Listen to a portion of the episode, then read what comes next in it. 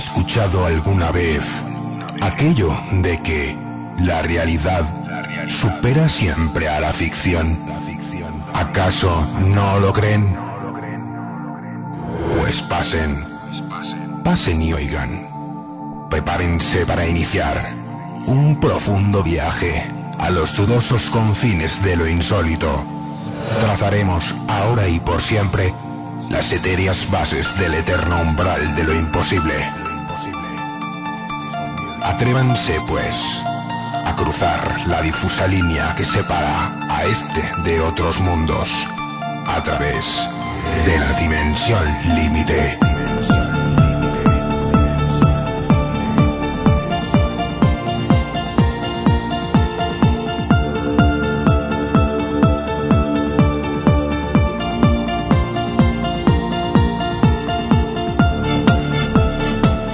Bienvenidos, bienvenidas a una nueva edición de Expediente DL.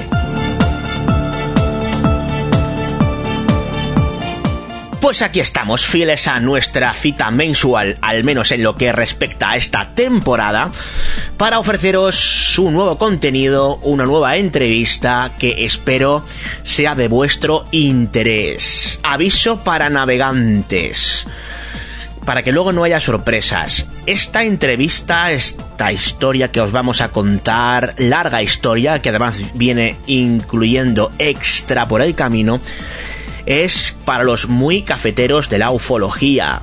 Se habla de asociaciones, de grupos, de nombres, no especialmente conocidos algunos, otros bastante que quizá eh, no sean de la comprensión de todos y cada uno de los oyentes. Pero, pero, creo que si prestáis un poco de atención, la historia que vamos a contaros merece mucho la pena. Veréis, voy a contaros algo que creo que es básico, aunque durante la entrevista eh, se, mm, digamos que desliza esta información. Para aquellos eh, que no estéis demasiado puestos en cuestiones eh, principalmente ufológicas, explicaros que siempre ha habido como dos bandos. Por un lado, el bando eh, representado por esa ufología de campo, de ir al lugar, hablar con el testigo, quizá un poquito más especulativa, eh, comandada por el investigador JJ eh, Benítez, y luego había quizá un grupo mm, de personas comandados en este caso por la figura de eh, Vicente Juan Ballester Olmos, que eh, contemplaba la investigación ufológica como algo más eh, relacionado con lo psicosocial, con el trabajo de archivo, con la minuciosidad del dato, pero eh, normalmente sin eh, traspasar la frontera o la barrera del trabajo de campo. No es así en todos y cada uno de los miembros de ambos bandos, pero así suele ser en la mayoría de los mismos. ¿Por qué cuento esto? Porque hoy vamos a contar la historia menos conocida. La historia romántica del trabajo de campo ya la conocemos. Hemos dado eh, bastante cancha aquí en Dimensión Límite a la misma, pero quizá no sea tan conocida la otra bastante denostada también por algunos aficionados. Yo soy de los que considero que antes de criticar algo, primero debemos saber en qué se fundamenta. Debemos conocer sus argumentos y debemos eh, empaparnos hasta cierto punto de su forma de trabajar o de su modus operandi. Y para ello os traemos a la persona eh, responsable de eh, no solamente la famosa red nacional de corresponsales ufológicos, sino también el fundador eh, de una publicación clásica de estas cuestiones como es Cuadernos de Ufología, así como de la Fundación Anomalía, luego Ícaros. Hablamos de José Ruesga Montiel, una persona con un bagaje fascinante en lo ufológico, con unas conclusiones personales que creo os van a sorprender, muy en la línea de lo que nos contaba Pérez Redón, el presidente del Centro de Estudios Interplanetarios, al que ya entrevistamos también aquí en Expediente DL hace algunos años. Un eh, viejo rockero de lo ufológico, uno de los eh, casi que pioneros en lo que respecta a la investigación de los no identificados. Con él hablamos, preguntamos y, por qué no decirlo, también debatimos acerca de todas estas eh, cuestiones. Así que eh, ahí queda eh, presentada esa entrevista que vendrá acompañado de un extra. ¿Por qué? porque durante la entrevista se habla em, de una entrevista de hace muchos años que yo le hice tanto a este señor como a otro llamado Julio Arcas. Tanto Julio Arcas como José Ruesga eran, digamos, dos de los principales exponentes de lo que eh, se conoce como la ufología em, racional, que es el nombre que va a recibir más o menos, aún no lo tengo demasiado decidido, este programa. Bueno, pues eh, esa entrevista tuvo lugar en el programa La Sombra del Espejo, que se realizó hace aproximadamente 13 años. Ha llovido ya, ¿eh? Bueno, pues como se dan detalles de esa entrevista y como se habla de la misma, he decidido incluirla como extra, de modo que cuando acabe la entrevista reciente realizada el, pasado eh, diciembre de 2021, bueno, pues en cuanto acabe esta, vamos a eh, poder escuchar aquella emisión de La Sombra del Espejo bastante eh, diferente, por decirlo de alguna manera, un poquito tensa. No es la entrevista de lo que más orgulloso me siento, tengo que reconocerlo, pero bueno, eh, también ha habido espacio eh, en Expediente DL, de hecho lo hay continuamente para la autocrítica. Hay programas mm, de los que yo me siento más orgulloso y programas de los que me siento menos orgulloso en lo que respecta a mi forma de abordarlo. Este es de los segundos, em, pero creo que es interesante, bueno, pues eh, escuchar em, la tensión que se desataba en ciertos momentos durante la entrevista. Uno ya va creciendo, quiero pensar que va madurando y a lo mejor se apasiona un poquito menos, solo un poquito menos, en ciertos sentidos, ¿no? Eh, algo que eh, todo se ha dicho creo que debe ir acompañado de, cierta profesionalidad. Pero hace años, pues, eh, nos veníamos arriba, nos envalentonábamos, peleábamos, gritábamos y hacíamos estas cosas que no se deben hacer y que yo hice en ese programa de la sombra del espejo. Así que lo vais a poder escuchar. Eh, para que entendáis mm, de alguna manera mm, de dónde viene esa especie de guerra, no sé si fría o caliente, entre eh, estos eh, dos, digamos, polos casi que opuestos, por desgracia, porque deberían ser más atraíbles que otra cosa, de la forma, de las diferentes formas más bien, de entender la ufología.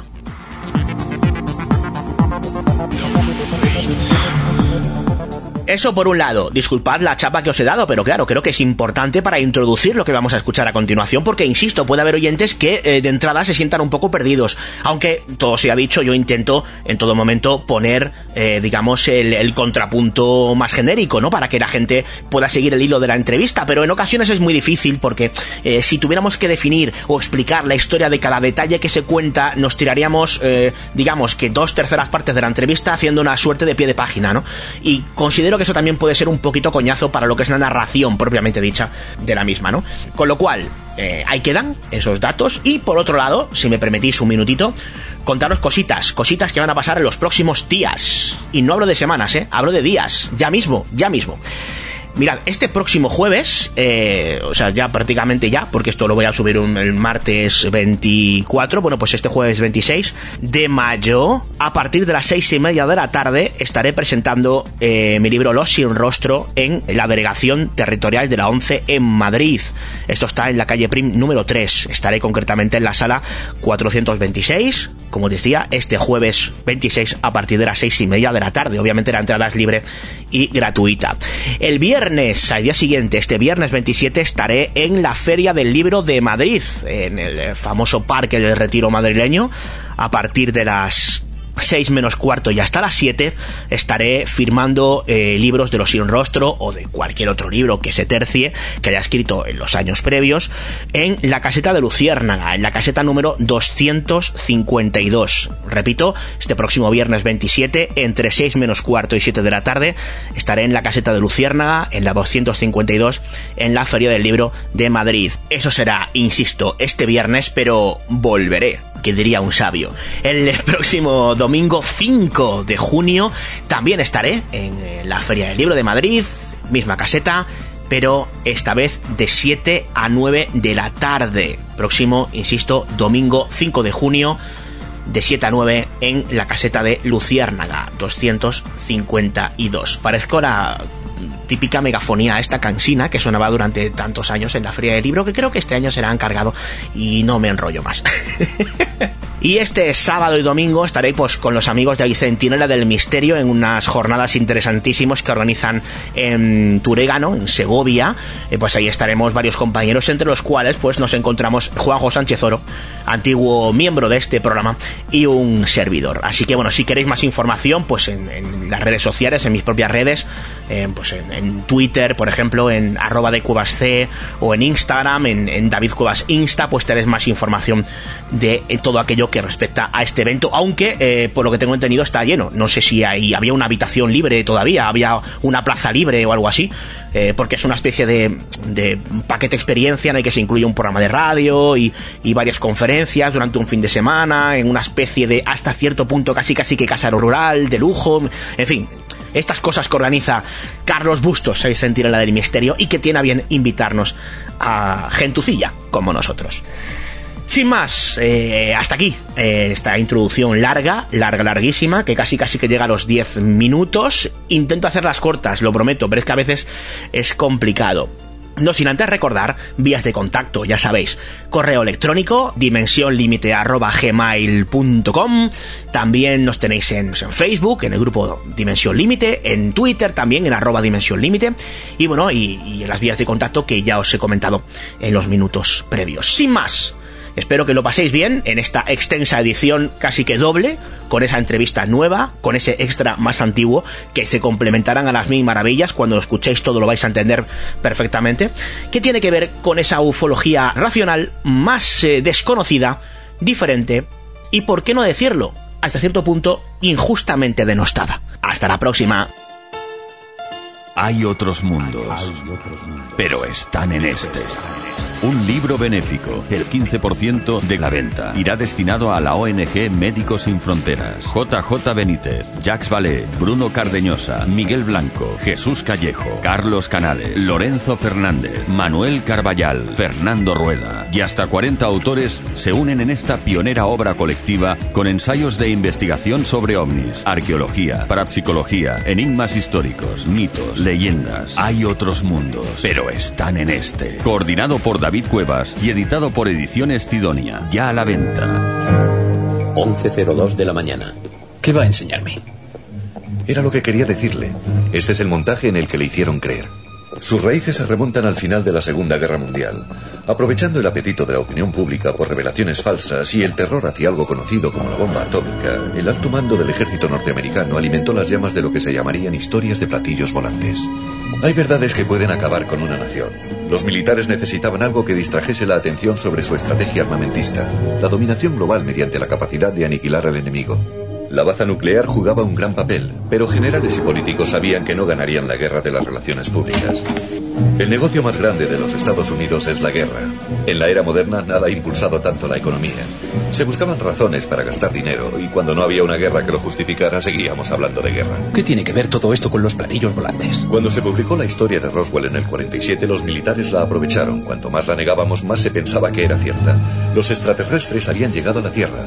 Era la tapadera perfecta para desarrollar su arsenal de guerra. Emprendieron investigaciones oficiales con nombres como Rencor, Brillo, Proyecto Libro Azul, Majestuoso 12. Llamaron a catedráticos y a congresistas. Les proporcionaron tantos datos falsos, tantas fotografías manipuladas y testimonios que les convencieron. ¿Sabe cuándo se realizó el primer vuelo supersónico? En el 47. Los aviones experimentales se convirtieron en avistamientos de ovnis. Un proyecto militar clasificado alto secreto que todavía continúa en marcha. ¿Ha oído que recientemente el ejército y la CIA han negado la historia de Roswell? ¿Y cuál ha sido el efecto? Que esa creencia ahora se ha extendido más. Dimensión límite.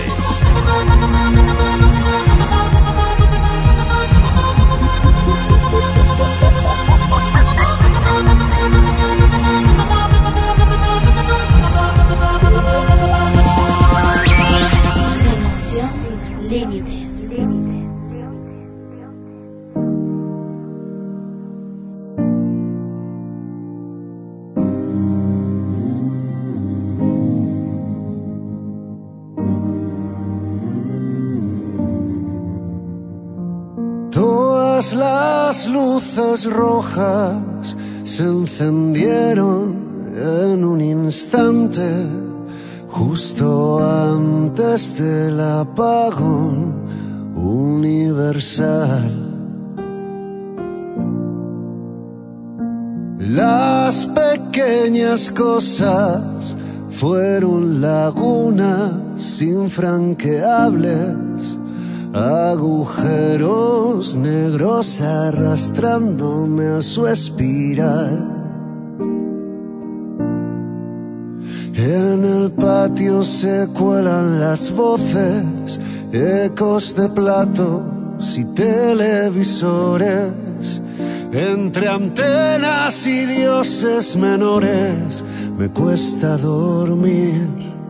Dimensión límite. Y ahora soy capaz de diferenciar ovnis y estrellas.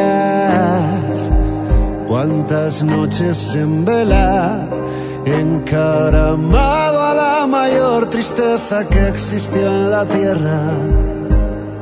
Ahora soy capaz de calcular órbitas lentas, trayectorias y estelas antes de la inevitable colisión entre nuestros planetas.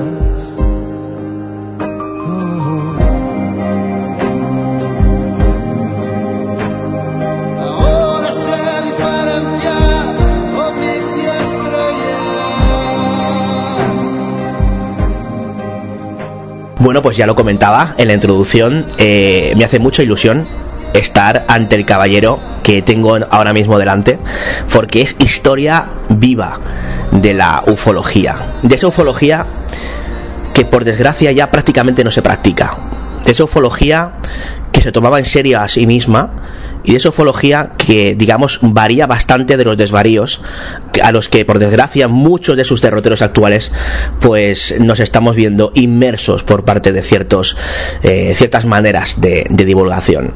Y es un placer saludar aquí en una casa, digamos, eh, cerca de, no muy lejos del centro de Sevilla, relativamente cerca de la zona de Nervión, a eh, don José Ruesca Montiel. ¿Qué tal está usted? Buenas tardes. Buenas tardes, David. Encantado de estar aquí.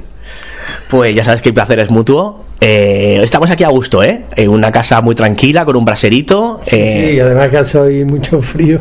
Sí, sí, sí. Un día, un día de mucho frío en Sevilla. Esto sí que es extraño porque estamos, como antes decíamos, en Sevilla y estamos en el mes de diciembre. Ya, ya nos adentramos peligrosamente hacia mediados de diciembre. Estamos ahí, ahí, ¿no?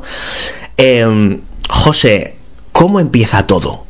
¿Cómo empieza tu afición por el mundo de los no identificados o bueno, o si se quiere, de las anomalías? Porque hay quien ha empezado por temas relacionados con asuntos que poco tenían que ver con los ovnis propiamente dichos y que luego se dedicaron, digamos, en cuerpo y alma precisamente al que muchos consideran el misterio de misterios.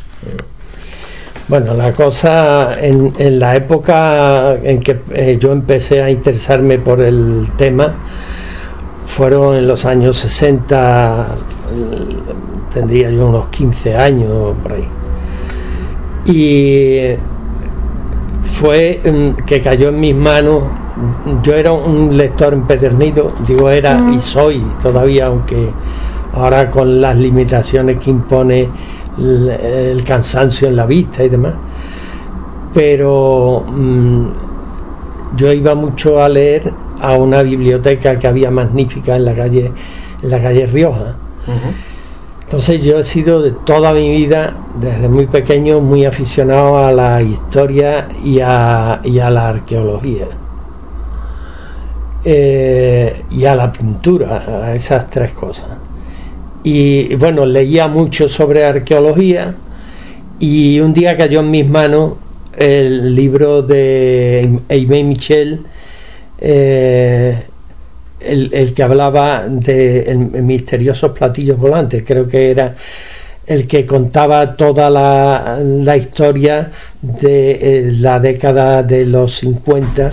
La oleada francesa. La oleada francesa. Uh -huh. Pues eso pues me llamó mucho la atención y ya entonces empecé yo ya a, a leer todo lo que caía en mis manos hasta que leí el libro de Rivera, el, el, el gran enigma de los, de los, platillos volantes. Año 66, cuando sale. Sí.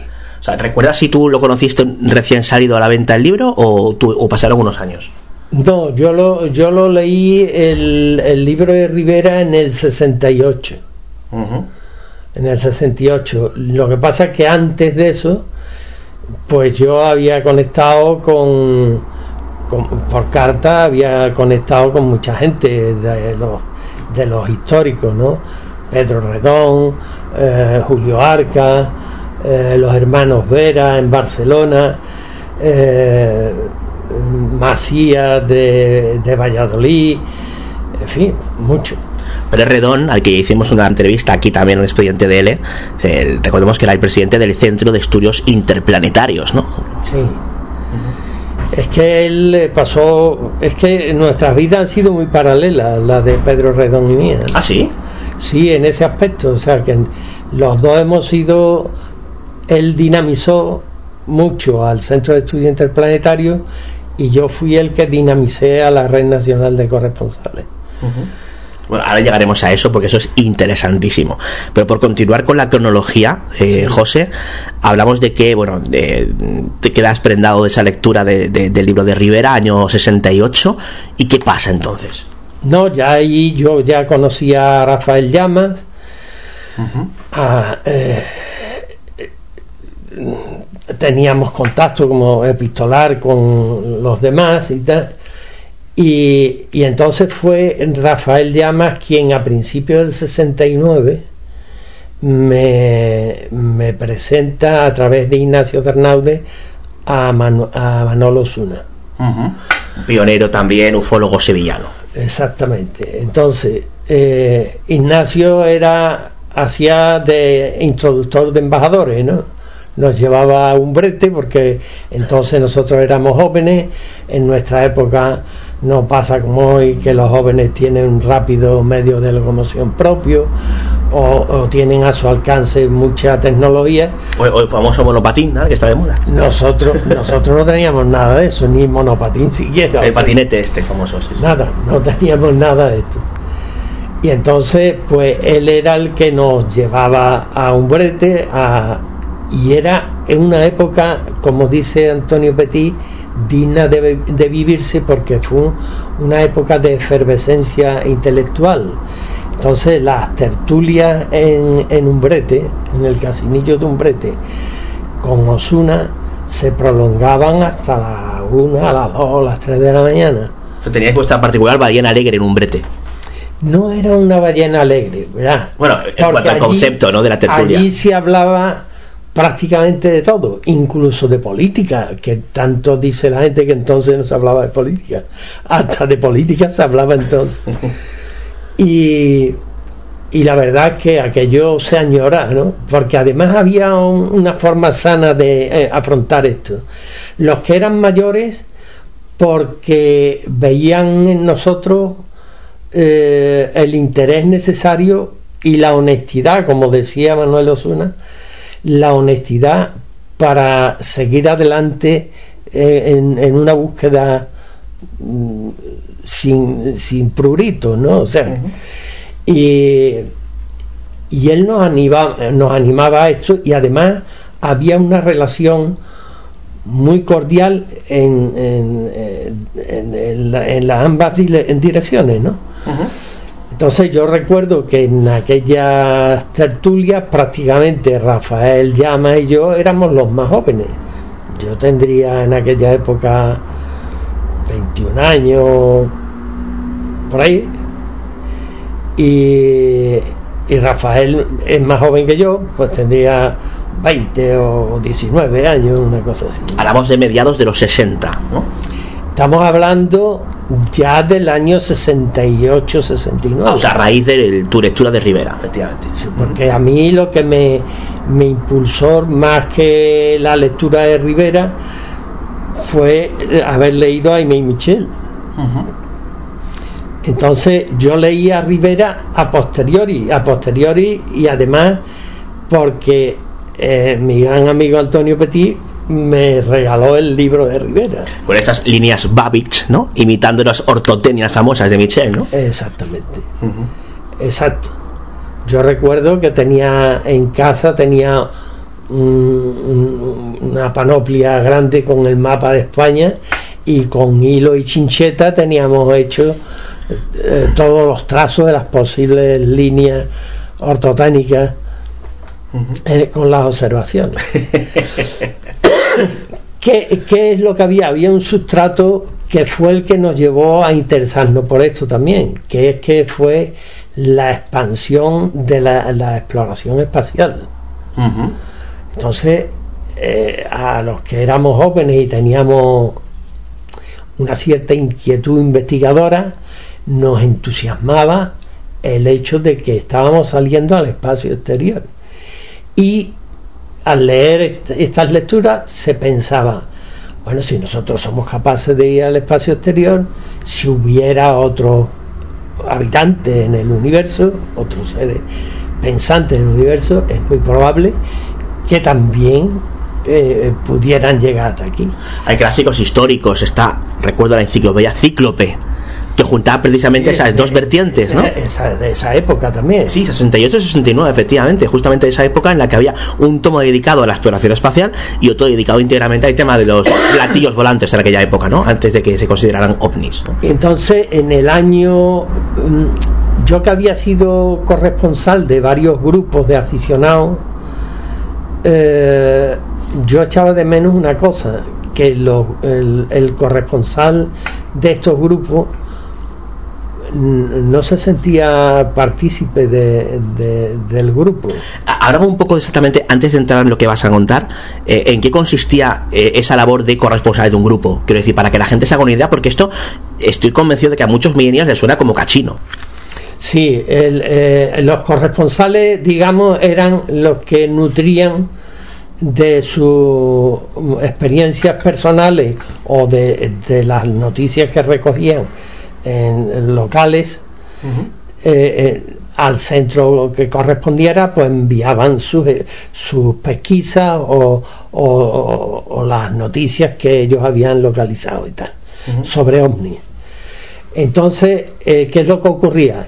Que la mayor parte de ellos se les consideraba eso, un mero mm, medio de acceder a esa información que no estaba al alcance desde donde, de donde estaba centrado el, el centro en cuestión.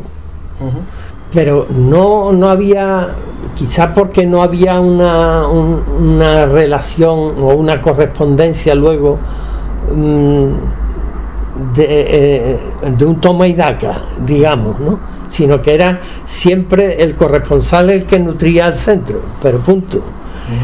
Entonces, ante esa tesitura, aquí se planteó, no solo yo, sino un grupo de amigos aquí en, Sevilla, éramos un grupo numeroso, que además no éramos, cuando esto se funda la Red Nacional de Corresponsales, yo tenía 21 años y, yo era de los más jóvenes. Eh, la mayoría rondaban de los 35 para arriba.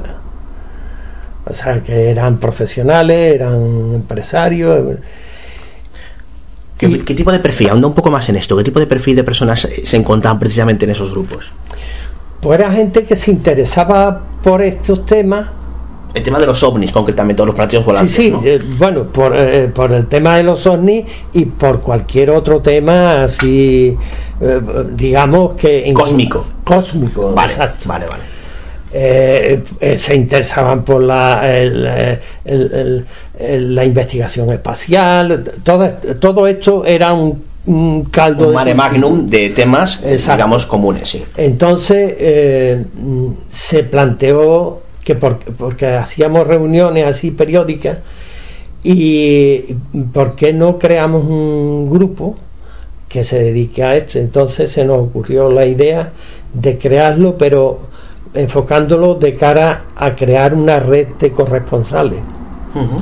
Y así se llamó Red Nacional de Corresponsales. ¿Y en qué consistía esta idea, José? Bueno, la idea, si, si podéis localizarlo, en la revista Algo hubo una publicación de un anuncio al que yo, yo les escribí a ellos explicándole cuál era la idea y ellos publicaron un anuncio que hoy si lo hiciéramos habría que pagar un dinero porque sí porque eh, eh, pusieron una fotografía de unas instalaciones con un, eh, unas parabólicas, no sé cuánto, y, y explicando en síntesis lo que era. Entonces nosotros proponíamos, tú eres nuestro corresponsal en tu localidad, tú nos envías la información y nosotros vamos a intentar eh, aglutinar toda esa información y hacértela llegar. Entonces nosotros empezamos a publicar lo que se llamaba hojas informativas, que era una recopilación de todas estas noticias sobre avistamientos ovnis que se hacían llegar a los corresponsales. Entonces había un flujo en ambas direcciones. Ellos mandaban la información que tenían local y nosotros le mandábamos toda la información que habíamos recopilado de todos nuestros corresponsales. José, cuando hablas de información local, ¿te referías a, eh, digamos, eh, casos recopilados sobre el terreno o hablamos de una recopilación de noticias relacionadas con cuestiones eh, o bien... Lo mismo podía ser casos que ellos hubieran investigado directamente o noticias que hubieran salido en la prensa. En la prensa, ambas cosas, ¿no? Entonces, había eso, un reciprocidad, ¿no? Sí. Entonces, pa, pa, pa, nosotros recibíamos su información, pero al mismo tiempo facilitábamos una información más amplia una vez que nosotros habíamos recopilado lo de todo. ¿Y hacían mediante algún tipo de publicación interna o cómo, cómo hacíais esto? Sí, hoja informativa se llamaba. Después, en el año con la eh, oleada del 68-69, sacamos una, una publicación que fue, digamos, como un anuario y donde recogimos prácticamente toda la información que habíamos eh, reunido de, de, toda esa oleada, que fue bastante. Colaborábamos por, con el grupo ALEP de Madrid, eh, eh, con Eridani, con, con mm, Yo procuré siempre mantener un contacto muy personalizado con cada uno de los corresponsales, que fue una labor que me la eché yo encima. No se la di a ninguno de los miembros del grupo. Los miembros del grupo se dedicaban a otras cosas, pero eso de, digamos, de las relaciones públicas me, la, me lo endosé yo. Y entonces yo mm, tenía una correspondencia muy fluida con ellos, además muy personalizada.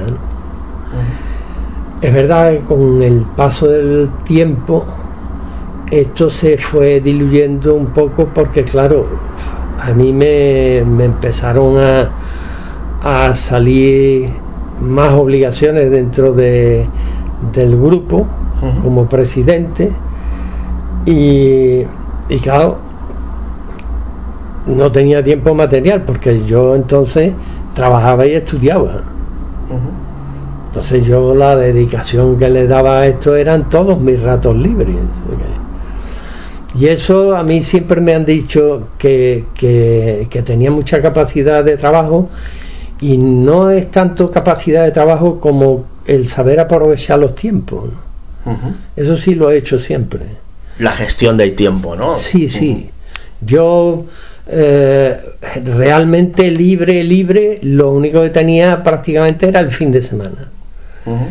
Pero mm, yo aprovechaba cualquier rato que tenía en el día, lo aprovechaba. Si yo podía eh, dedicar media hora y en esa media hora podía escribirte a ti, pongamos por caso, pues yo te escribía a ti. Y claro, eso al final producía, daba una producción que era constante. ¿Recuerdas algún caso que te impactara especialmente de los que recopilabas o de los que te enviaban precisamente de los grupos eh, locales? Bueno, hubo, hubo, bueno, hubo un caso que a mí personalmente me influyó muchísimo porque además era el, protagonista fue uno de nuestros corresponsales que fue Juan Turupayes ¡Ostras! Juan Turo Vallés era uno de vuestros corresponsales. Y yo no sabía que se había metido en el berenjena que se había metido y nos enteramos de lo que había pasado con el suicidio. Y... Claro, Juan Turballés, para quien no lo tenga localizado, era uno de los famosos suicidas de Tarrasa, junto a José Félix Rodríguez Montero, si mal no recuerdo, ¿no? Sí. Y la verdad es que él, claro, él tenía más contacto que conmigo con el grupo que era la delegación nuestra en Barcelona, que estaba eh, dirigida por eh, Pelegrí Piña y Juan Merino, que eran, digamos, los dinamizadores del grupo allí, ¿no? y, y, tengo que confesar que, que, que ellos tenían una visión muy acertada con la idea original de la creación de, la Red Nacional de Corresponsales y ayudó mucho a que tuviera el éxito que tuvo en su momento. Mm. El tener un grupo en Barcelona que funcionara como funcionaban ellos. ¿no? Oye, em, José, mm, cuando os enteráis de la noticia de lo que ha sucedido con estas dos personas, con Juan Turo y con José Félix Rodríguez, eh, aquello, yo tengo ciertas nociones de lo que pasó a nivel epistolar, pero ahí hubo miedo, ¿eh? Sí. Cuenta esto porque a mí me parece apasionante para que entendamos la época en la que estamos, época franquista todavía, eh, el tema ovni, bueno, se les dejaba tranquilos. Además era, eh, fue un caso, eh, Juan era un chaval más bien tímido y yo no sé, yo tenía un concepto de él que no, no entraba en mi cabeza que él hubiera podido llegar a ese extremo, ¿no? Mm, yo he leído luego todo lo que se ha investigado sobre el caso y he visto la película. Oscar Aibar, efectivamente, He visto la película y la verdad es que es inconcebible que alguien llegue a perder la capacidad de razonar hasta ese extremo. No llegaste a conocerle en persona, ¿no? Supongo. No. Eh, ¿Tú mantienes todavía, o sea, quiero decir, eh, guardas eh, correspondencia con Juan Tur? Destruí todo lo que. destruí hasta un informe que hizo la, la delegación de Barcelona, lo destruí. ¿Por qué? Porque era un, un caso tan. No sé describirte. Sombrío. Sombrío, sí. Sí, pero aunque sea un caso sombrío, ¿qué es lo que te hace decir esto hay que destruirlo? ¿Tenías miedo por algo? No, yo miedo no, no, miedo ninguno, porque verá, a mí no nunca se me ocurrió pensar que aquello había sido porque alguien lo había quitado de en medio. Eh, la conclusión es que parece que, que, fue por voluntad propia lo que hicieron. Sí, pero yo me refiero a que cuando saltan los medios de comunicación, de repente... Tú, date cuenta que, que, alguien que sí tuvo una relación muy directa con ellos, que fue Mario Lleguet, sí, sí, sí. abandonó totalmente el Entró una depresión tremenda, sí, sí. Porque de hecho, ya ellos antes de, de hacer, eh, de, suicidarse, fueron a una conferencia de propio Lleguet, sí, sí, sí. Mario Lleguet, o sea, tú date cuenta... El, Además, es que verás tú, yo qué sé, nosotros afrontamos esto con una mente absolutamente blanca, ¿no? Claro, claro, claro. Allí no había, no se nos ocurría pensar que detrás de esto podía haber manos negras que, que, pudieran hacer algo que no se nos pasaba ni por la imaginación. Claro, pero José, yo he revisado correspondencia privada de Ignacio de Arnaude con algunos investigadores y sí que se respiraba cierta inquietud, ¿qué va a pasar ahora? Porque de repente los ovnis pasan de ser algo más o menos simpático a convertirse en una cuestión de crónica negra a raíz de este caso tan, tan sombrío, ¿no? Y sí que había cierta inquietud de, ostras, a ver, ¿por dónde va a ir esto, no? O sea, sí que había cierta inquietud a ese respecto, o así es como yo lo percibí en esas cartas. No, vamos, yo por lo menos no. Yo no he tenido esa sensación nunca. A mí me causó impacto porque, claro, de dos personas como te digo, teníamos una relación eh, absolutamente blanca, limpia, eh, sin tapujos, sin dobleces. De pronto comprobar que, que no, no, sabíamos nada de la realidad de lo que estaba viviendo aquella criatura y que habían llegado a, a ese extremo. ¿Te llegó la famosa carta que enviaron a varias asociaciones No, ufológicas? No. ¿Y, y tuviste contacto con, con José Félix? No, no, con él no. Él parece que estuvo por Sevilla y tuvo contacto con el tema este de Palmas de Troya y toda esta historia, pero Sí, no, pero con nosotros no tuvo no llegaste a tener contacto con él. ¿no? Yo de aquella época, ya pasado esto, lo que sí recuerdo fue que eh, Antonio Fernández, que fue el creador de la revista OVNI, que fue la primera publicación específicamente dedicada al tema de los ovnis, que además se, se hizo la publicación con espíritu comercial, curiosamente. Eh, habló con nosotros y tanto Félix Ares como yo colaborábamos con él. A mí me hizo eh, eh, redactor jefe de la revista y, y- y colaboramos. Se publicaron cuatro números solo. Pero incluso cuando él empezó a tener dificultades, porque además se vendía muy barata, yo creo que se vendía una peseta o una cincuenta, una cosa así eh, quiso, vamos, vino a Sevilla a ofrecernos a la Red Nacional de Corresponsales para que nosotros siguiéramos haciendo la publicación, pensando él que éramos un grupo económicamente potente, no lo éramos. Entonces yo le hice ver la verdad y digo, no, aquí lo único que cabe es intentar unir voluntades de otros grupos y que esto sea el medio de difusión global.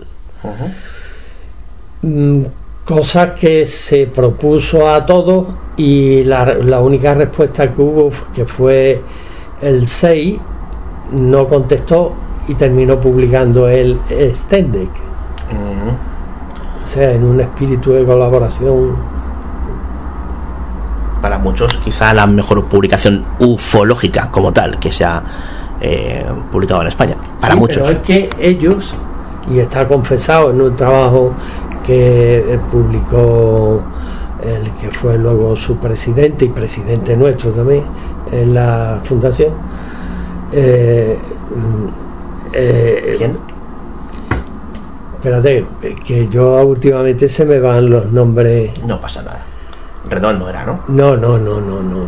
Antes que Redón estuvo Casos No, no, no, no, después, después, después de la última etapa del 6.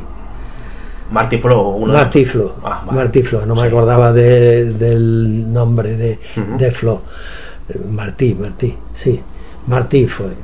Él eh, hizo una publicación con los, el 50 aniversario de la refundación del 6 Ujú. y en cuaderno de ufología y confesaban esto que ellos cuando vieron la revista OVNI pensaron que ellos podían hacer una revista de estas características. Y entonces pues Crexel creo que fue el que puso ahí eh, Dinero. el dinero y tal y fue el que lanzaron esto pero pero desde luego no apoyaron el que es la continuación de la revista OVNI que murió al, al cuarto número vamos.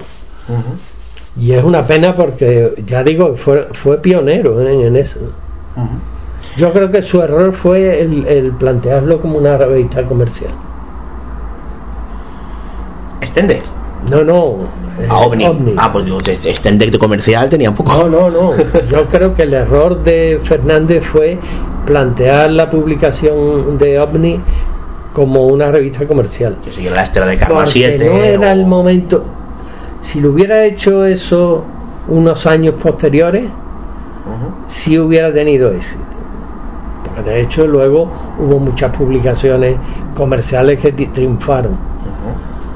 Eh, pero si él hubiera hecho eso años posteriores, hubiera triunfado, cosa que no pasó en aquel momento, claro. José, ¿cómo nace la idea de cuadernos de ufología? Bueno, esa es otra historia, vamos a ver. Eh, Pero no está muy lejana en el tiempo, ¿no? bueno, eso fue en el 83. Ah, bueno, sí, entonces sí está alejada en el tiempo. Una década, algo más de una década. Sí, eso fue después de, del eh, el 60 y el 70 que fueron pródigos en, en ufología, en información ufológica. Nos paramos un momento en los 70, que no me lo quiero saltar. ¿Qué pasa en los 70? ¿Qué recuerdas de aquella época, José? Pues que fue, digamos que la mejor época, esa fue la mejor época. O sea, era cuando eh, empezaré a nivel nacional. Ballester propone la creación del equipo nacional de investigadores que yo creo que eso ha sido una utopía que por la que ha luchado eh, Ballester toda su vida ufológica y, realmente no se ha conseguido, que era crear un equipo de gente, incluso metiendo gente experta, para que eh, se pudiera eh, hacer una investigación profunda y a nivel científico del tema en, el, en, esa primera etapa, que fue en el 69, eh, eh, convocó primero a los más viejos, como Osuna, a Arnaude, en fin. Y, después nos fue eh, invitando a los que nos han denominado la segunda generación, ¿no? a, a Arca, a mí, en fin, a, todos los que estábamos en ese, en ese ambiente. Pero aquello no cuajó, porque aquello yo creo que no cuajó, te voy a decir por qué, porque a todos los que había invitado, todos eran gente con una personalidad arrolladora. es lo que pasa siempre en estos casos. A todos. Y claro, mm, si algún defecto tiene Ballester es que él ha querido dirigirlo todo.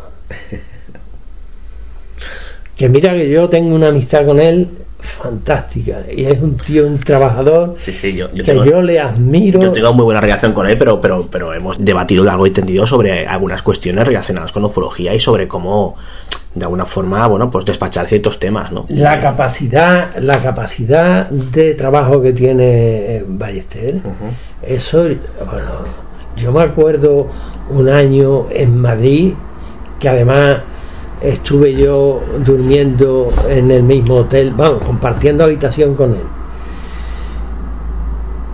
Me tuvo hasta las tantas de la mañana hablando. Nos acostamos.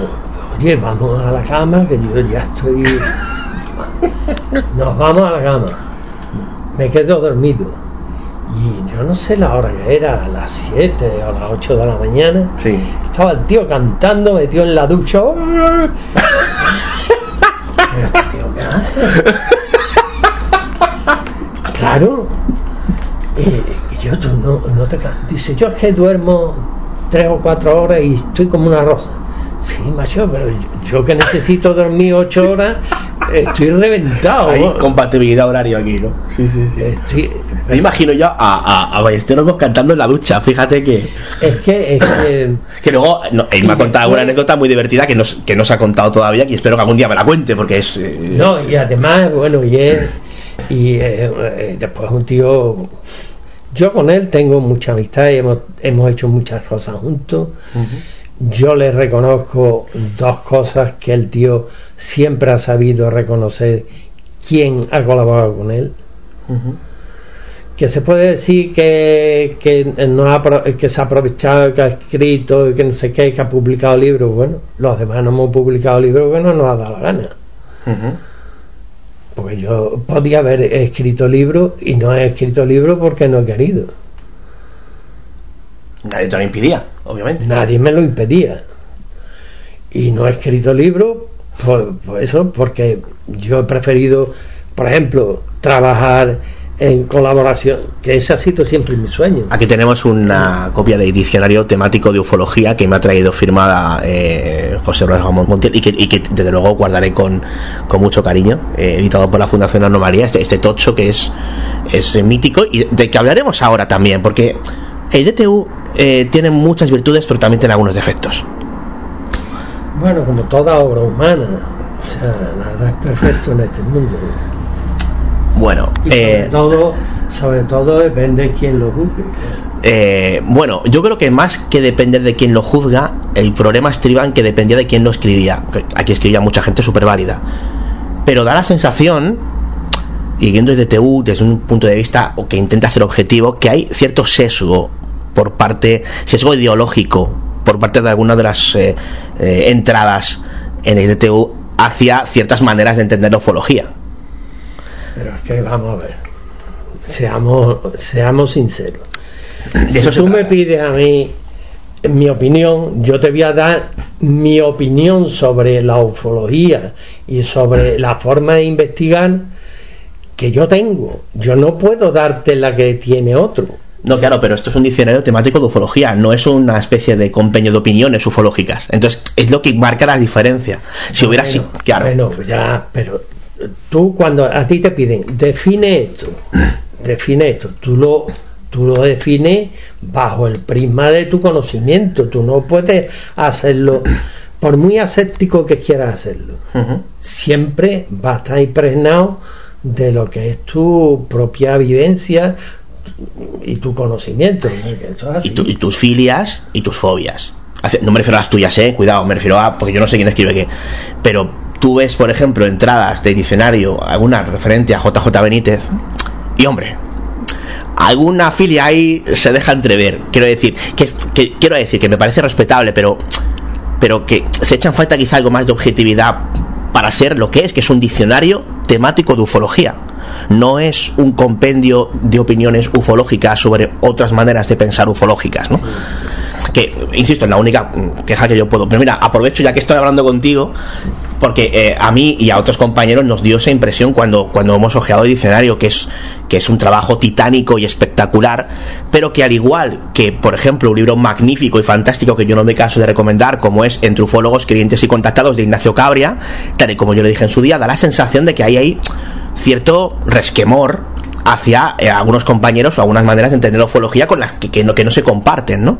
Pero que no se compartan no tiene por qué significar que se erradiquen o que se tiren de una manera un tanto poco elegante. Cuando llegue el momento te voy a explicar un poco para que salga de duda de eso que tú estás planteando. Bueno. ¿Por qué se actúa así? Adelante. Yo creo que el mayor proyecto con honradez que se ha hecho de ufología en España ha sido la Fundación Anomalía.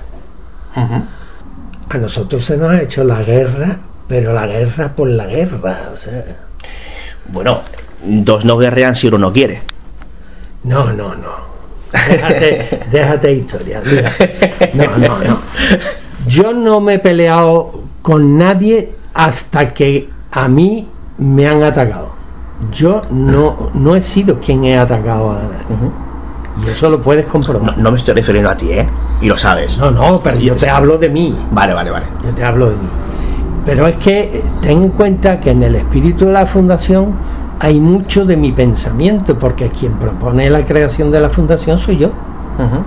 No es Periquillo el de los Palotes, ni es la CIA, ni es el CSI, ni es la madre que lo parió.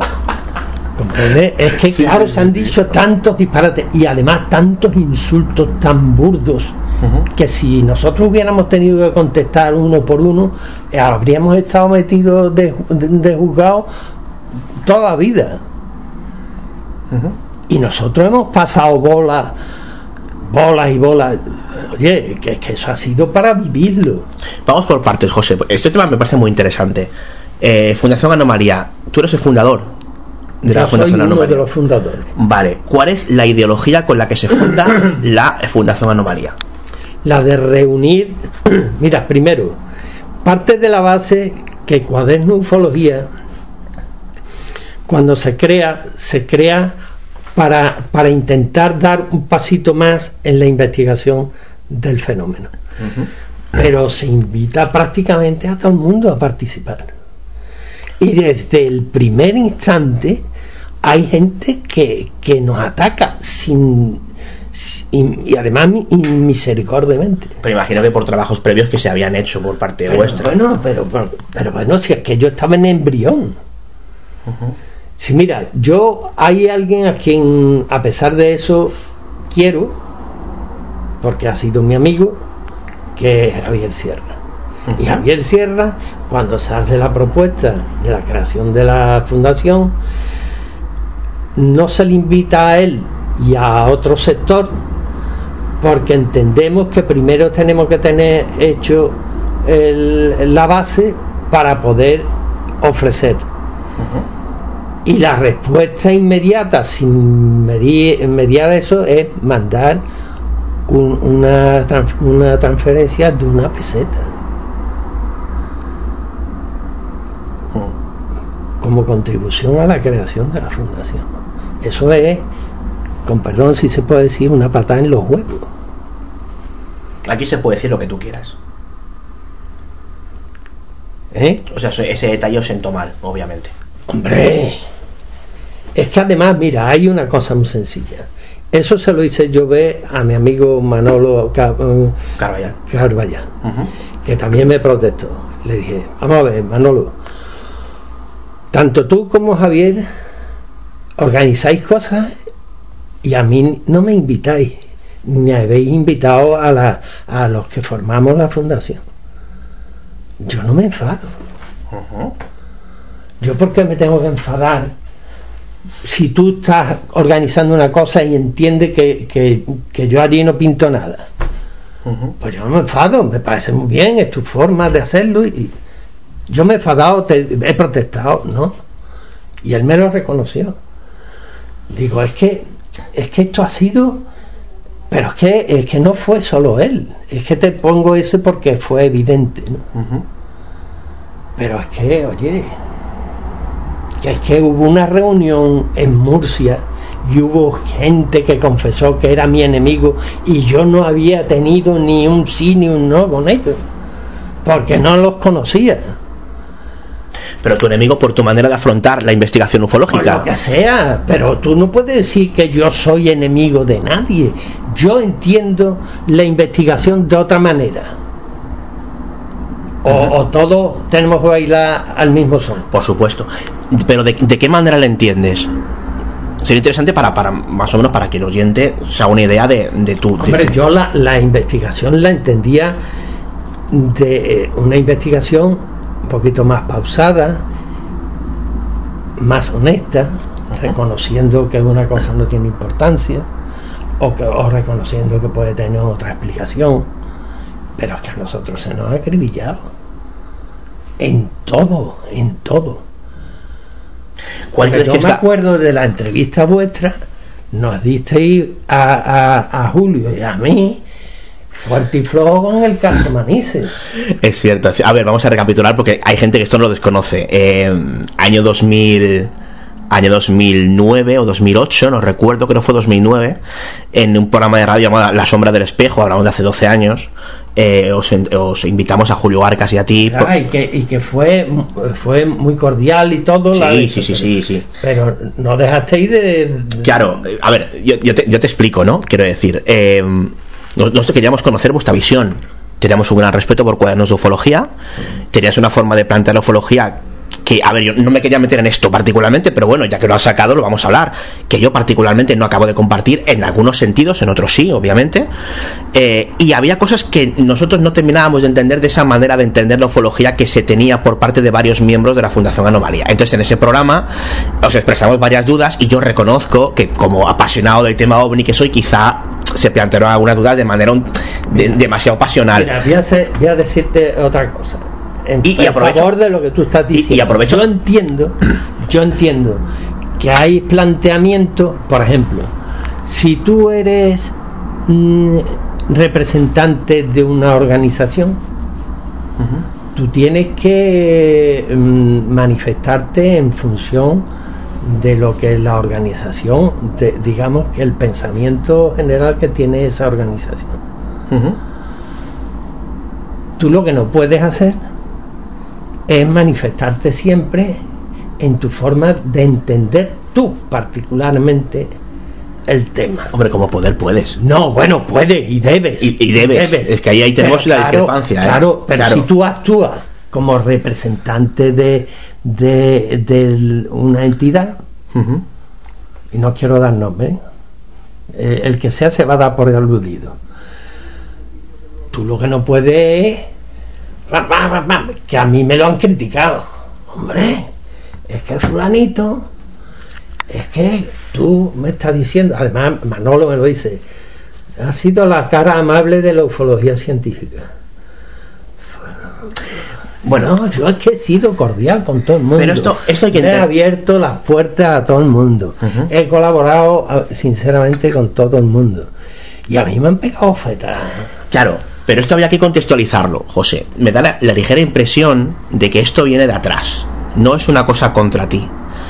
Aquí hubo dos bandos. Hubo muchos, pero vamos a simplificarlo, ¿vale? Porque si no, nos iríamos un organigrama muy largo. Y era el bando de los partidarios de la investigación de campo que estaban representados por JJ Benítez y por otro lado los partidarios de la investigación, digamos, concienzuda científica más tirando de archivo que de campo, todo hay que decirlo, encabezada por la figura de Ballester Olmos. Yo no, yo no estoy conforme con eso. Porque da la circunstancia de que con el que está hablando, yo he sido investigador de campo durante muchos años. Por eso quizá tú eras un poco de rara avis de ese grupo encabezado ideológicamente por Ballester Olmos y por eso Manuel te definía como la cara amable de la ufología científica. Ojo, no he hablado con él de esto, ¿eh? Pero como conozco un poco, eh, a, a, ver, yo llegué muy tarde, que yo empecé en estos temas recién empezado el siglo XXI, quiero decir, esta guerra a mí me viene de, me viene, me viene de antiguo, quiero decir. Yo... Si es que además es, es que esta, es que verás tú, es que esto, eh, esto es más de lo mismo, o sea, tú sabes por qué yo abandoné la ufología en el 2012. ¿Por qué? Por eso. Cuéntamelo. Pues mira, lo eh, abandoné por, primero por la ingratitud, absoluta ingratitud. ingratitud. El proyecto de la fundación, tú le puedes poner todas las pegas que tú quieras, pero el proyecto de la fundación iba encaminado a reunir toda la documentación que habíamos generado en España sobre el tema, que era mucha, y ponerla a disposición de todos los interesados. Uh -huh. Total y absolutamente lícito. Cosas, cosas que no nos habéis dejado terminar. Porque primero nos, nos habéis hecho la guerra y te, bueno, te meto a ti. Bueno, bueno a, te, te, lo, meto, te lo permito. Me, meto a, nos han hecho la guerra, pero, pero en misericordia, en misericordia nos han cerrado todas las puertas, al contrario, nosotros pretendíamos que esto fuera para todos. Si es que, mira, si es que yo te voy a poner un ejemplo. Te he puesto primero el de la creación de la fundación, uh -huh. que ya es, es, significativo. Ya es significativo que no estaba ni creada. No, pero es muy interesante esto y agradezco que lo cuentes. Cuando, cuando se crea un cuaderno de ufología, en el año 88 hacemos una reunión que no la convocamos nosotros, que la convoca el 6 de Barcelona, instado por Ignacio Cabria. Vamos a San Rafael y hacemos la presentación formal de Cuaderno de Ufología. Y proponemos que Cuaderno se convierta en el vehículo de información de la ufología española los hasta entonces los editores espera espera espera déjame terminar. Los editores éramos Julio Arca y yo no era la fundación porque no existía la fundación no, existía, no era Ballester Olmo el que estaba eh, eh, editando eso éramos Julio Arca y yo los editores. Y nosotros metimos como coeditores a otras personas Tú sabes cuál fue la respuesta, ¿no? No habíamos salido de las reuniones y ya hay quien se encargó de poner en contra a la gente allí. Y siento decirlo porque fue alguien a quien yo he estimado mucho. Ya se encargó de poner en contra al personal allí mismo. Que es verdad ¿Pero quién, era? que no te lo voy a decir. No, no te lo voy a decir, no. Aquí han salido nombres. No, pero este no te lo voy a decir. Pero dame una pista, era del entorno, quiero decir, de entorno de anomalía, me, me- me dices, o, o alguien... Claro, es que... A nivel nacional, muy conocido, muy dinámico, muy mm, divulgador. Hombre, se me ocurren varios. Benítez. No, Benítez no, porque Benítez no estaba allí porque no lo invitamos. Vale, Que no sé por qué no lo invitaron. no sé. Quizá... A lo mejor, Por esta guerra previa que había. para evitar, para evitar lo que pasó. Pero bueno, vale. Yo no fui el que organizó aquello. Ujú. Yo lo vuelvo a repetir. Pero nosotros, en un acto de generosidad, dijimos, bueno, coeditores, venga. Aquello salió el, número siguiente, salió con los coeditores. Y no voy a decir la frase porque resulta fea. Pero eso, que nos comimos el desprecio. A raíz de aquello, te estoy hablando de una reunión convocada en Murcia, en la que a- va Benítez, y que hay allí alguien que a mí no me conoce y que se declara públicamente, por escrito, negro sobre blanco, Sí. que era mi enemigo. Hostia. Yo esas cosas no las he entendido nunca. José, ¿no te, da la, ¿no te da la sensación de que tú de repente te viste metido en una guerra que no entendías? No, yo Porque- me he visto, me, me- me he visto metido en una guerra que a lo mejor no ha sido la mía. Ahí voy yo. Porque, pero esa guerra, que yo insisto que yo no la he vivido, porque yo vengo mucho después, pero esa guerra existía y se puede revisar leyendo las publicaciones de unos y de otros. Sí, pero Y, y aquí, aquí hay que, vamos a ser honestos, aquí han pecado todos, ¿eh? Aquí han pecado todos, o sea, tanto unos como otros se han faltado mutuamente, tanto los de un lado como los de otro. bueno, bueno, bueno, bueno, bueno, bueno, bueno. No, los de un no lado me, y no los me de refiero otro. a todos y cada uno de los componentes de cada lado, pero sí algunos de los mismos. Ah, bueno. Claro, claro, quiero decir, Tú, tú ponle nombre. sí, sí. Tú dime, Ballester se ha peleado eh, a uñas Bueno, con te doy, te doy nombres, te doy nombres. Eh, Ares de Blas, Ares- ¿vale? bueno, Eh, Ares no, vale, pero, bueno, Ares de Blas no era de nuestra cuerda. mm, bueno, estaba uno de los grupos fundacionales originales en los años 70 de historias relacionadas con alguna de las cosas que Bueno, hicisteis vosotros. Vamos a ver, el giro de Félix Ares, Mm. de Gustavo López. Sí. El en de- eh, este eh, han sido a raíz del análisis de la oleada del 68 David López, 69, creo que era, ¿no? David López, o creo que era, sí. David G. López. David Gustavo López, sí, efectivamente. Eh, a raíz del análisis que se hace de la oleada del 68-69, Ujú. que yo creo que, que es el mejor estudio que se ha hecho estadístico Sí. de, de, de Muy bueno, muy, bueno. Sin discusión. Y Sí, sí, sí, después de eso no ha habido nadie que haya sido capaz de seguir haciendo un estudio en condiciones O de replicarlo. O de replicarlo. Ellos llegaron a la conclusión de que el, el- el fenómeno ovni era un fenómeno psicosocial. Eso es así. Bueno, pero em, es muy respetable y es una teoría interesante, Claro, ¿eh? bien, pero ellos llegaron a eso. Y entonces ellos, eh, mm, digamos, giran y se van. Verás tú, eh, en la investigación es que cuando, claro, se ha, se ha mm, manoseado tanto determinadas eh, palabras, por ejemplo, escéptico, es que para investigar hay que ser escéptico. Sí, pero porque ese tico se ha prostituido. Claro, pero En eso, estamos- lo dije yo en una, en una En editorial. de acuerdo. Mm.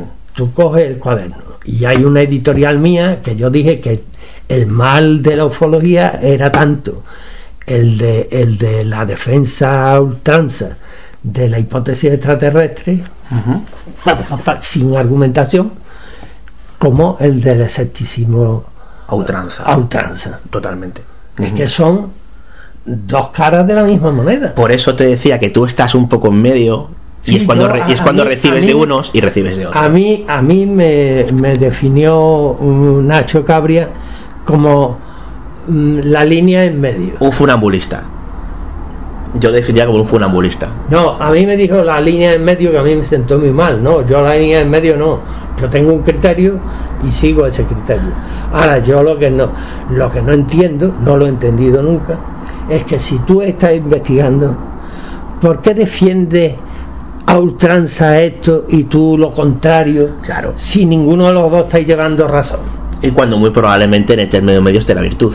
Claro, Claro. es que lo dije yo. Digo, mira, en esta vida, en esta vida, mm, ¿Y, y tú crees? yo me he movido en muchos campos en esta vida, tanto profesionales como de afición. Y en esta vida no hay nada blanco y negro. Hay muchos matices de Totalmente de acuerdo. Pero ¿no crees, no te da la sensación de que ese punto de vista que tienes tú tan ecuánime y tan, digamos, tan de, de escala de grises, no era precisamente el que imperaba en la Fundación Anomalía? ¿No crees que esa teoría psicosocial a la que se volcaron Alex de Blas, que bueno, que, que yo, yo llevo al extremo, porque Alex de Blas ya se metió, digamos, en ARP, Bueno, yo digo etcétera, cosa, etcétera. yo en los últimos años yo estoy convencido de que el, el fenómeno ovni tiene más de psicosocial que de fenómeno físico. ¿no? Sí, no, pero, pero a lo que yo voy, que quizá la óptica, ¿no? O general, general porque cada uno de su padre y de su madre, pero por, por unificar de alguna manera la corriente de anomalía de la fundación era iba más en esa óptica psicosocial que en cualquier otra. Yo he hablado con varios de los miembros de la Fundación Anomalía y la mayoría van por ahí. Algunos quizá un poco más y algunos quizá un poco menos. Pero pregunto, ¿eh? Sí, sí, sí, sí, yo te lo confieso. O sea, yo al transcurrir de los años, yo mi posición ha ido cambiando a medida que yo he, he- he adquirido más conocimiento, he tenido en mis manos más información, porque además no solo de más información, sino de haber investigado más casos, y yo me he dado cuenta que, hombre, Mira, yo hay una frase que siempre he dicho. El testigo ovni es una persona honesta que describe con sus propias palabras lo que cree haber visto. Hasta ahí estamos de acuerdo. Brillante. Totalmente de acuerdo. Hasta ahí estamos acuerdo. Pero también he descubierto que hay gente que la miseria se los come. Y entonces, por salir en un periódico, porque lo nombren en un libro, mienten, falsifican casos, falsifican fotografías. Pues de eso tengo yo casos así. ¿eh? Sí, y nos metemos en un tema fascinante. Estamos de acuerdo que evidentemente puede haber, bueno, de hecho hay personas que lo han hecho, yo he pillado a varios, ¿eh? Y, os he, y os- y he hecho públicos sus nombres. Pero ¿no te da la sensación, José, desde una perspectiva más general, que esa no es la norma? Que lo más habitual... No, yo- yo, eh, eh, vamos a ver. Eh, ¿Qué definición he dicho yo al principio? Ujú. Yo creo firmemente. Sí. Un testigo ovni es la persona que dice honestamente lo que cree haber visto con sus propias palabras. Es Que lo verdad- que quiere haber visto puede ser lo que realmente ha visto. no lo olvidemos. ojo, vale, vale, vale. Claro, que ahí está otra. Esa. Pero también es que aquí cuando se han hecho revisiones de casos, por ejemplo, ha habido quien ha dicho, hombre, eso cómo va a ser, si eso, eso es inamovible, pero ¿cómo inamovible? Oigan, Me siento muy identificado con lo que estás diciendo. ¿cómo inamovible? Hay gente a la que le molesta Es que le molesta. que se toquen los pilares. que te- eh, claro. Pero el problema, pero José, el problema está en que yo, yo he tocado esos pilares y yo sé lo que es. O sea, yo sé lo que es recibir odio y yo sé lo que es que una persona que considerabas amigo deje de hablarte por la publicación de una investigación. Yo sé lo que es eso. Pero la diferencia, creo yo, ¿eh? humildemente, entre lo que hemos hecho algunos compañeros, muy poquitos, ¿eh?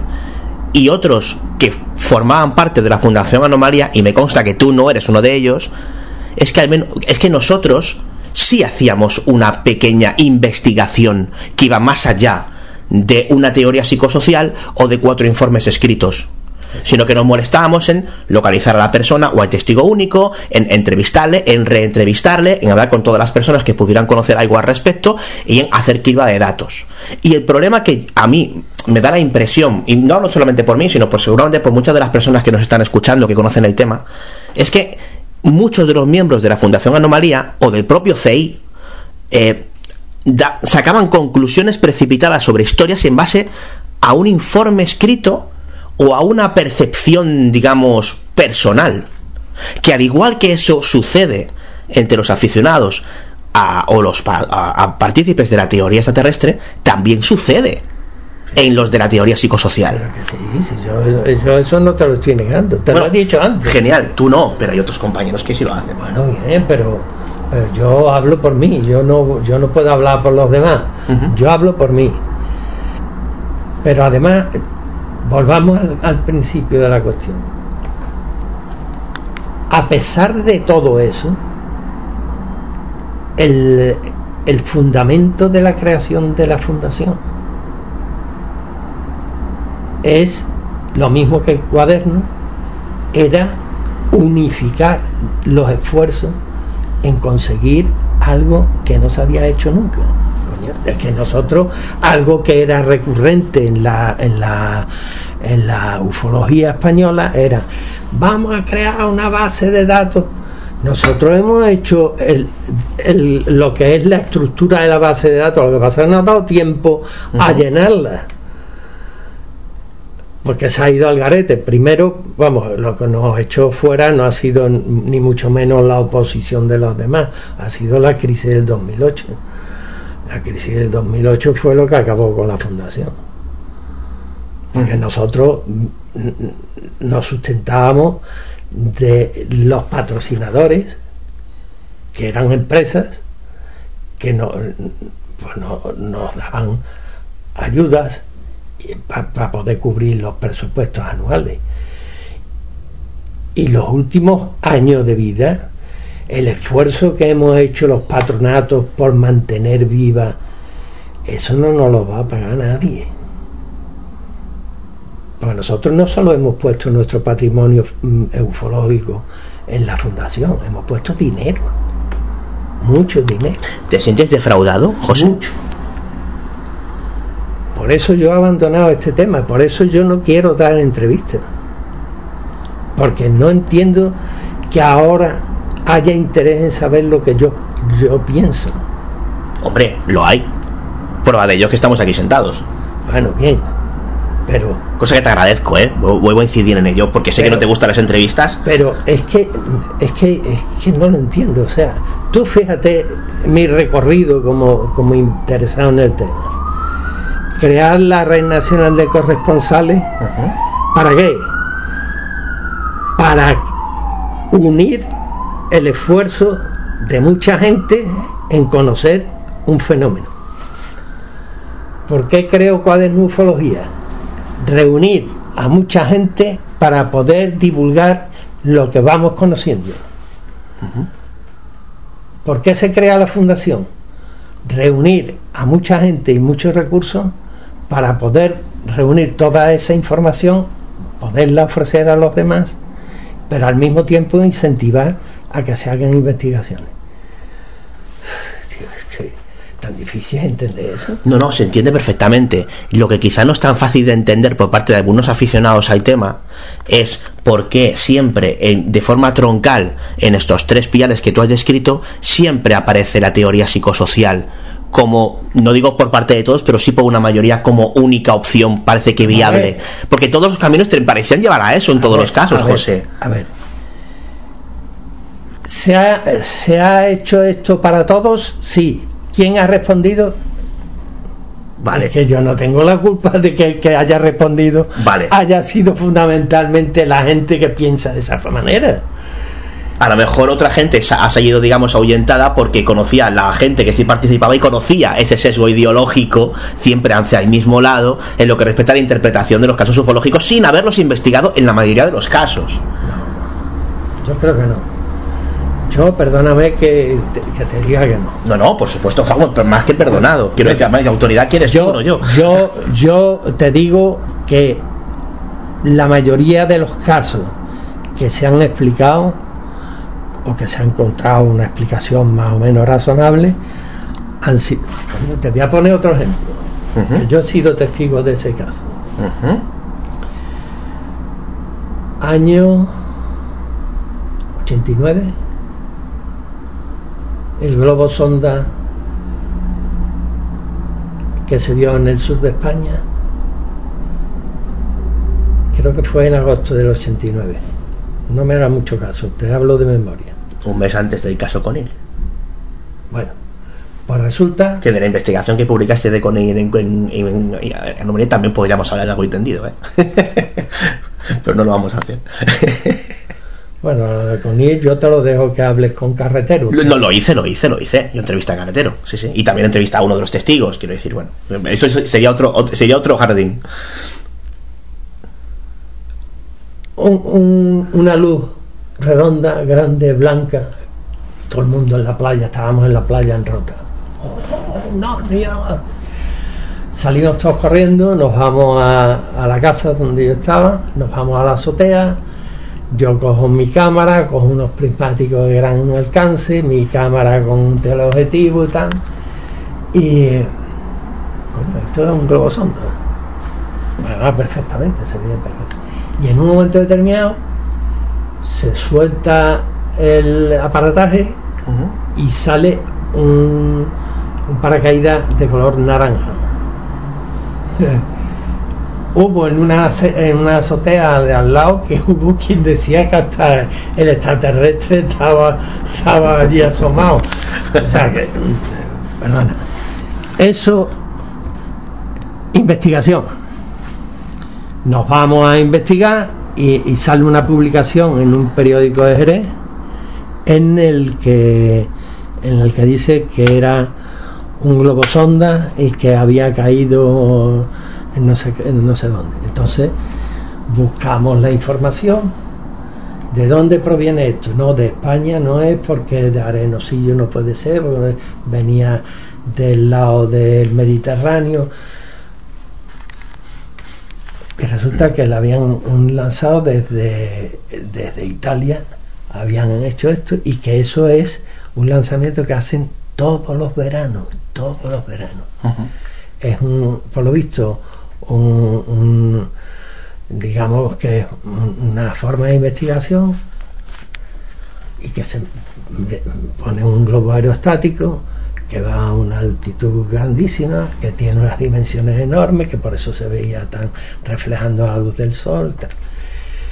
Coño, pues todavía yo te invito a que siga, eh, que cojas y te metas y busques eh, en, internet a ver las cosas que se dicen todavía. Vale, ya nos hemos metido con casos, vamos a hablar de casos. Em, ¿No has tenido ninguna experiencia en la que tú hayas sido testigo de un ovni, más allá de esta? Sí. ¿Sí? El año 72 o 73. Vale, ¿me la cuentas? Sí, hombre, ya la conté en televisión. Yo entonces trabajaba de, administrativo contable en una fábrica de muebles que estaba situada en el Manchón, en Tomares, aquí en Sevilla. Entonces, eh, esta era la nave nuestra y aquí eh, estábamos cargando un camión que tenía que salir de reparto al día siguiente. Y estábamos, yo estaba aquí aquí estaban los operarios cargando y yo estaba aquí hablando con otro. ¿A qué distancia más o menos? Para que la gente que nos escuche entienda. Entonces, aquí hay una carretera que unía con una carretera que va desde la Pañoleta a San Juan de Alfarache.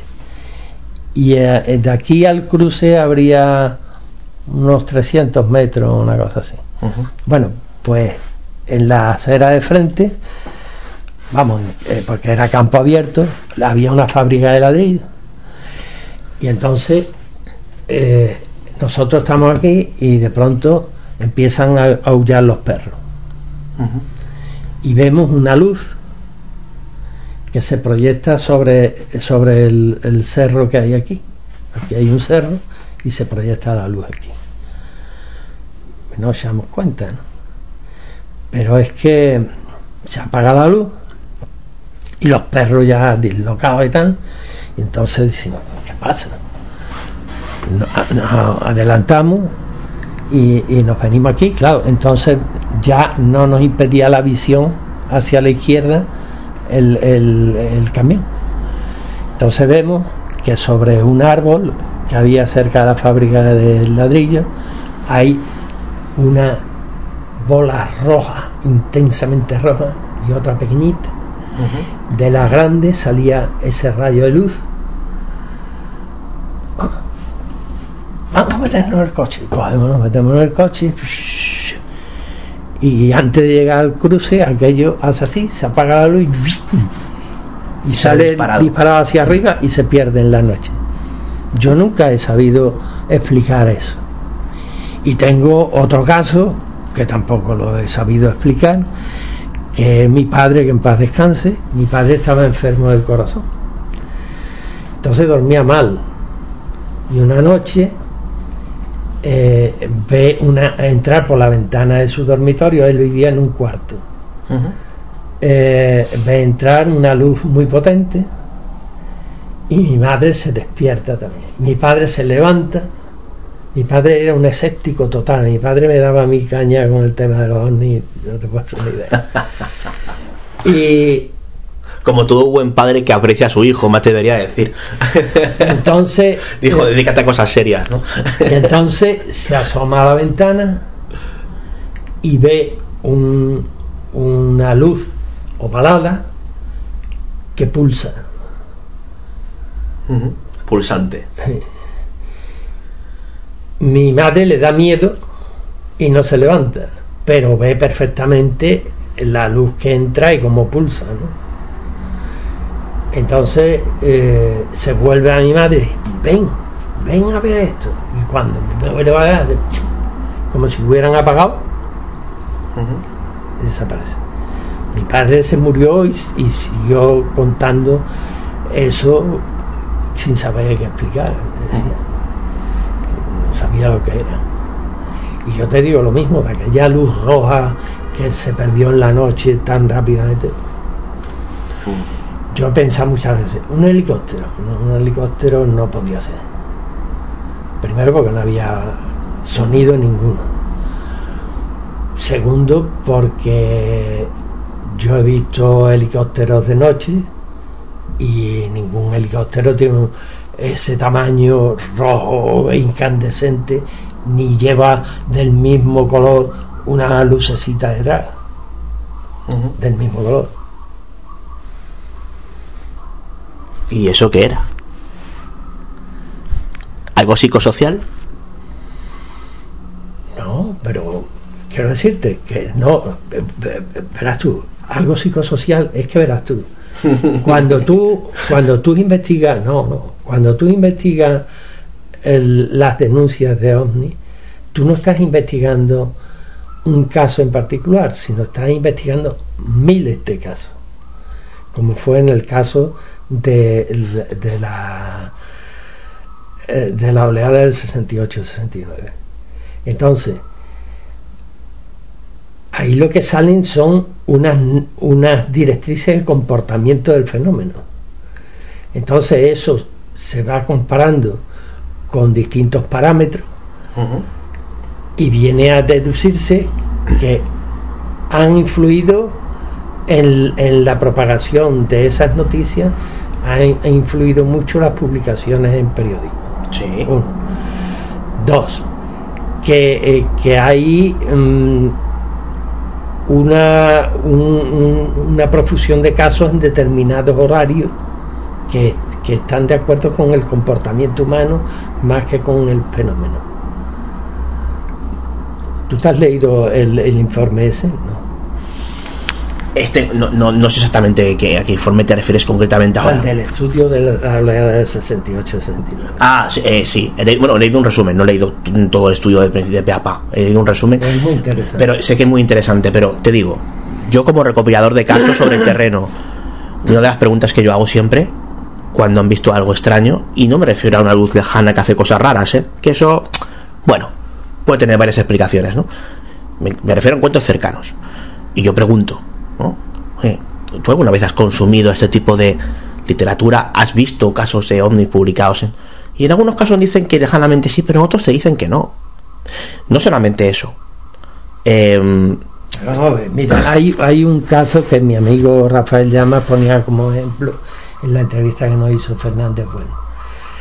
Eh, ponía un, como ejemplo el caso de un eh, yo no sé si era labriego o lo que era era un hombre de campo de, la serranía de Huelva que ese hombre yo creo que no había visto un, televisor en su vida ¿no? sí. entonces él decía que él había visto una lavadora como lo describía una lavadora sí. que en la ventana de la lavadora había una cara asomada. Claro. Ese señor estaba describiendo lo que había visto en función de, los parámetros que él tenía de referencia. Por eso te digo que yo cuando un testigo habla honestamente, y yo eh, eh, me recuerdo un caso que eh, de los muchos que yo he investigado en, en Castilleja de la Cuesta, una señora habían visto, había visto un señor una luz. Él decía que era como un, un plato y tal, luminoso tal, en la noche. Llama a los vecinos y acude esta señora. Y yo cuando voy a hacerle la entrevista, le digo a la señora, señora, ¿cómo era esto? y la señora se mete en la cocina, sale con un plato hondo y me lo pone así por abajo. Así. Esos son las referencias que tiene el testigo. Cada uno describe lo que ve en función de las referencias que tiene. No, no, perdona, es que a lo mejor esta señora lo que te saca es un plato con esa forma porque es parecido a lo que vio realmente. Claro, claro, claro. Si es que, ¿cómo lo define usted? Como esto. Sí, pero, pero eso, pero eso no le quita ni le pone verdad a lo que, a lo que aparentemente. no, al contrario, yo estoy diciendo que, que, le da veracidad. O sea, cuando una persona describe eso, le da veracidad porque está describiendo, según sus parámetros, está describiendo lo que ha visto. Y además suelen ser muy gráficos. Yo cuando se dice, hombre, un testigo cualificado, no sé qué, porque era aviador, no sé qué. usted, un aviador se puede equivocar, lo mismo que me puedo equivocar yo. Sí, sí. Bueno, lo, Ahora, te había dicho. Lo mismo a lo mejor no, José. eso sería injusta esa afirmación. Que se puede equivocar, sí, se puede equivocar, pero no igual que tú o que yo, creo, ¿eh? Sí, sí, sí. ¿Tú crees? Equivocar, igual. Yo no me atrevo a decir tanto. Igual, igual. Porque no tengo sus conocimientos aeronáuticos, digamos. Bueno, bueno, pero. Pero para juzgar una cosa que tú no sabes lo que es, ya, pero bueno, me parece, estaremos de acuerdo. Ojo, que esas catalogaciones también estáis de acuerdo vosotros, ¿eh? Que, que, hay testigos de una cualificación, digamos, mayor a los que se les tiene más en más consideración a la hora. Sí, que sí, que sí. Que sí, sí, yo, yo entiendo que el que mejor mm, puede describir una observación es la gente de campo. Sí, porque están acostumbrados a, los fenómenos naturales. Están más acostumbrados que cualquier otra persona. Sí, sí, no, y se suelen menospreciar esos, ese tipo de casos cuando son, son aparentemente los casos de última categoría, con lo cual también estoy de acuerdo con eso, ¿no? Pero bueno, creo que son dos gradaciones distintas. Más casos. Hablabas de caras. ¿El condesito? Oh, lo del condesito. bueno, lo del condesito. Este trajo cola, ¿eh? Eso, eso lo del condesito es. Vamos a ver, lo del condecito yo entiendo porque yo quería muchísimo a Manuel Osuna. Yo a Manuel Osuna le tenía una consideración, un respeto que él me demostró luego que no, al menos no lo correspondía en la medida que yo lo quería a él. porque al final de sus días, yo no sé si influenciado porque ya había peleado con Julio Marvisón y tal, me soltó una patada y de hecho no dio su brazo a torcer, se murió sin dar su brazo a torcer y yo no le había hecho nada, ningún daño ni ningún perjuicio, ni había atacado a Manuel Osuna ni nada. ¿Pero qué te dijo? Que yo por lo, decía que yo le había robado a él. Robado casos, entiendo. Robado, yo no te he robado nada los casos me los has facilitado tú. Yo no te he robado casos. Y yo no he publicado ningún libro. Ya, ya, O ya. sea que yo, yo no te he robado. Pero es claro, pero tú sabes que otros. Me robar es, es feo, no, no, no es justo decir eso.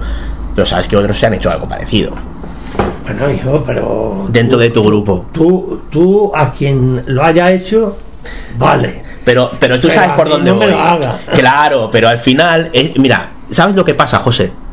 Me da la sensación de que eh, esa, esa, esa forma, digamos, de, de entender el hecho de que cuando yo intervengo en un medio y yo estoy o formo parte de un grupo como es Fundación Unión, yo tengo que atenerme a las máximas ideológicas de ese grupo, pueden llevar precisamente a cosas como estas. No, no, pero vamos a ver. Fundación Anomalía no existía cuando el pobre de, Osuna se muere. Se muere en el año 82 y nosotros fundamos en el año 96 la fundación. No, pero no me refiero al tema de Osuna, eh, me refiero a. He, he sido más, he querido ser más genérico, pero bueno. Bueno, el tema, a lo que vamos. El tema del condecito. Yo el condecito lo, con- lo conocí porque me lo contó Osuna, me enseñó Osuna la fotografía, pero yo en aquel momento de mi vida, yo dejé aparcado durante unos años la ufología porque tuve, yo ya había sido padre y tuve que dedicarme a consolidar mi vida profesional. ¿A qué te dedicabas, disculpa? Yo estaba como uh, con- administrativo contable en una fábrica de muebles y eh, yo de ahí pegué el salto y fui delegado de crédito de una firma a nivel eh, nacional de grandes almacenes. Entonces, claro, yo eh, eh, justo en ese periodo, cuando ocurre esto, fue, esto fue en noviembre del 74, en el año 75, que fue cuando él empezó a dar conferencias y todo eso, yo ya me había desligado un poco de la ufología porque había dedicado más tiempo a lo que me daba de comer. No veías que estabas en Mercamueble. No, no, Ah, bueno, vale. Recuerdo a, a- a Primitivo Rojas con esas No, no, no. Mercamueble. Sí, sí. Yo estaba en Europris Sociedad Anónima, una firma catalana. Total, que resulta que, bueno, pues yo tampoco le presté mucha atención. Porque ya te digo, yo estaba centrado en otra cosa, así que él me enseñó aquello y tal, pero pronto, ahí quedó la cosa. Muere Osuna y resulta que las dos personas que más cerca habían estado de él eran dos amigos míos, Rafael Llama y Antonio Petit, los dos médicos. Y resulta que Antonio Petit iba en la ambulancia con Osuna cuando lo trasladaban de Sevilla a Umbrete y se muere en brazos de Antonio Petit. Ostras. Osuna había nombrado como albacea testamentario de lo ufológico Antonio Petit. Lo que tú digas es lo que se hace. Antonio Petit es una persona de una exquisitez. Él no quería molestar a la familia, él no quería molestar a nadie. Total, que un día, a instancia de Rafael Llama, en el año 91, del año 91. Eh, quedamos en, a cenar los tres y entonces él plantea que hombre que deberíamos de hacer el rescate de toda la documentación de Manuel Osuna y tal. Entonces eh, Antonio dice, "Hombre, pues yo, él me ha dado esta- estos poderes, yo puedo hablar con su familia, bueno, pues por favor, haz las gestiones con la familia y a ver lo que se consigue. O la familia hizo así y le entregó. ¿Por qué se lo entregó a Antonio Petit? Pues porque les dijo, Pepe Rueja ha creado el cuaderno de ufología, que ya estaba consolidado, ya estábamos publicando la segunda la segunda etapa de, y eh, entonces le digo pues nada Pepe Rueja. Además yo ya había propuesto en el año 91, en unas reuniones que tuvimos en Santander, en unas jornadas internacionales que hubo, había propuesto yo el tema de la creación de la fundación. Entonces me lo dan a mí, me lo legan a mí, y yo digo, bueno, pues si la fundación funciona en su día, lo donaré para que lo, guarde la fundación. Eso al final no pudo ser y el depositario de eso sigo siendo yo. Bueno, pues a raíz de aquello se plantea, eh, conocemos al revisar la documentación que hay un informe que se llama Safari de la voz perdida, que es el relato de toda la eh, casuística desde diciembre del 73 hasta el 76 de lo que había ocurrido en Rosiana, incluyendo la noche famosa de las fotografías del Condecito. Con eso nos llegan un de fotografías, dos fotografías grandes en blanco y negro y tal.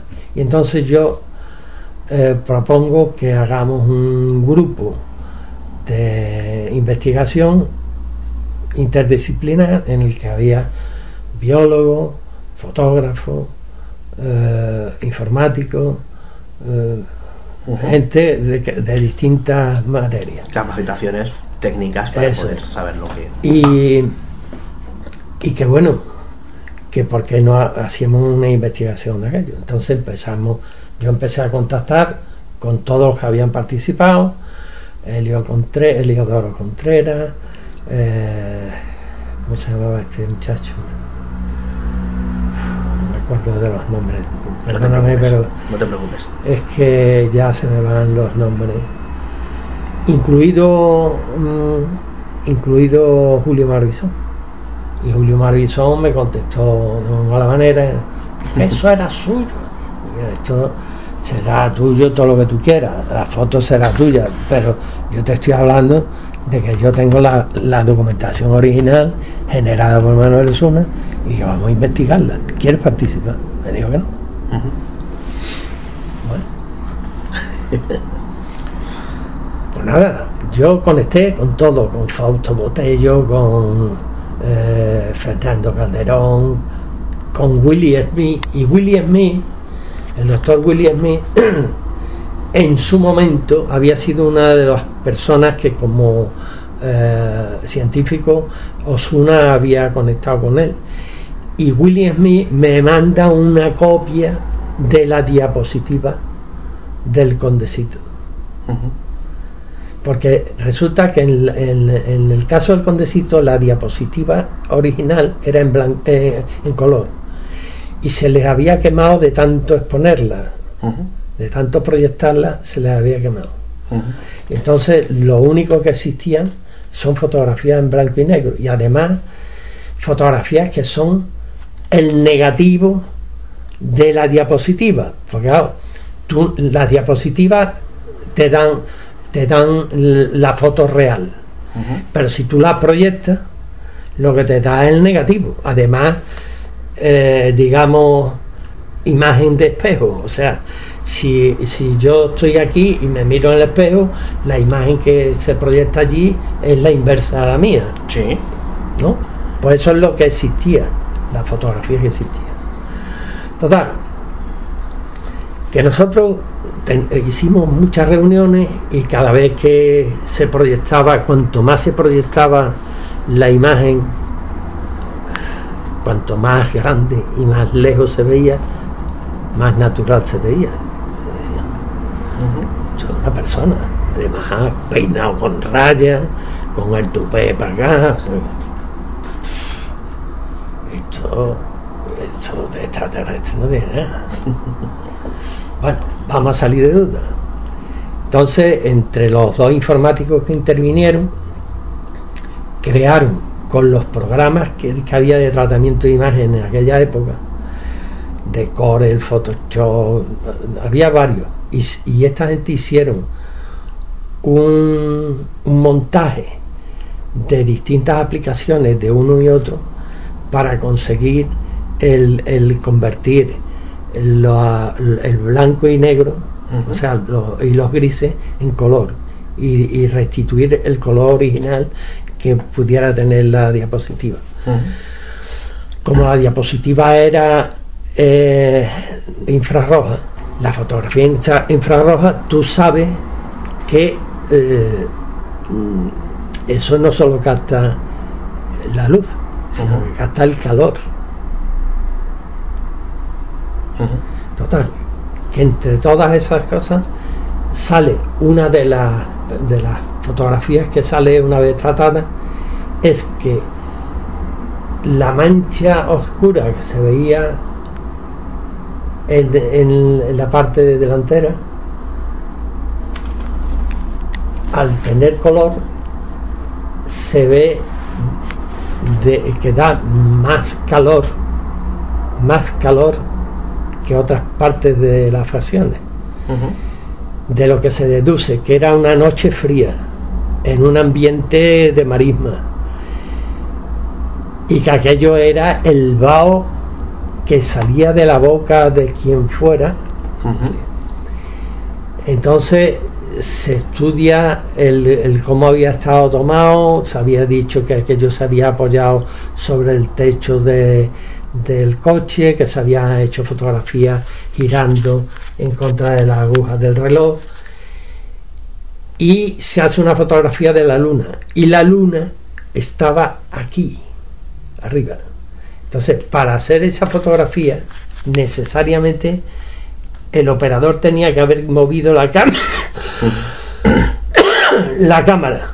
¿Y qué pasa? Que se había hecho una fotografía del mismo. Y llegáis a identificar quién podía ser la persona. Sí, sí, Julio Marbizón. O sea, vosotros sois de la, mantenéis la teoría de que es Marbizón. Sí, sí. Además, tú coges una. ahí, mira, él mismo. Es que yo entonces no tenía barba, ¿no? Es que nadie está diciendo, si tú te lees nuestro informe, nosotros no estamos diciendo que, que el, el individuo fotografiado tuviera barba.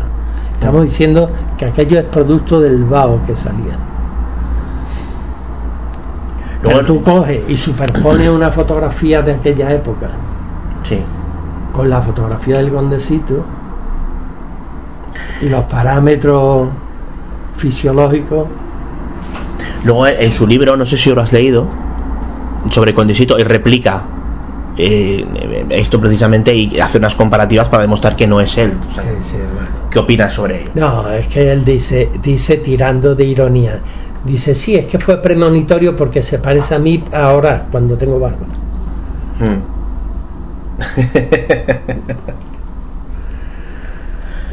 Además, mira, hay una cosa que es muy significativa. Hay una persona que ya desgraciadamente ha fallecido, que es Fernando Calderón, que era un magnífico Pintor, pintor. ¿no? Ujú. Pero el tío, el tío había hecho en alguna ocasión retratos robot para identificar personas y, y los había sacado clavados. Y hizo un retrato que lo tiene eh, la familia Osuna, un retrato del condecito.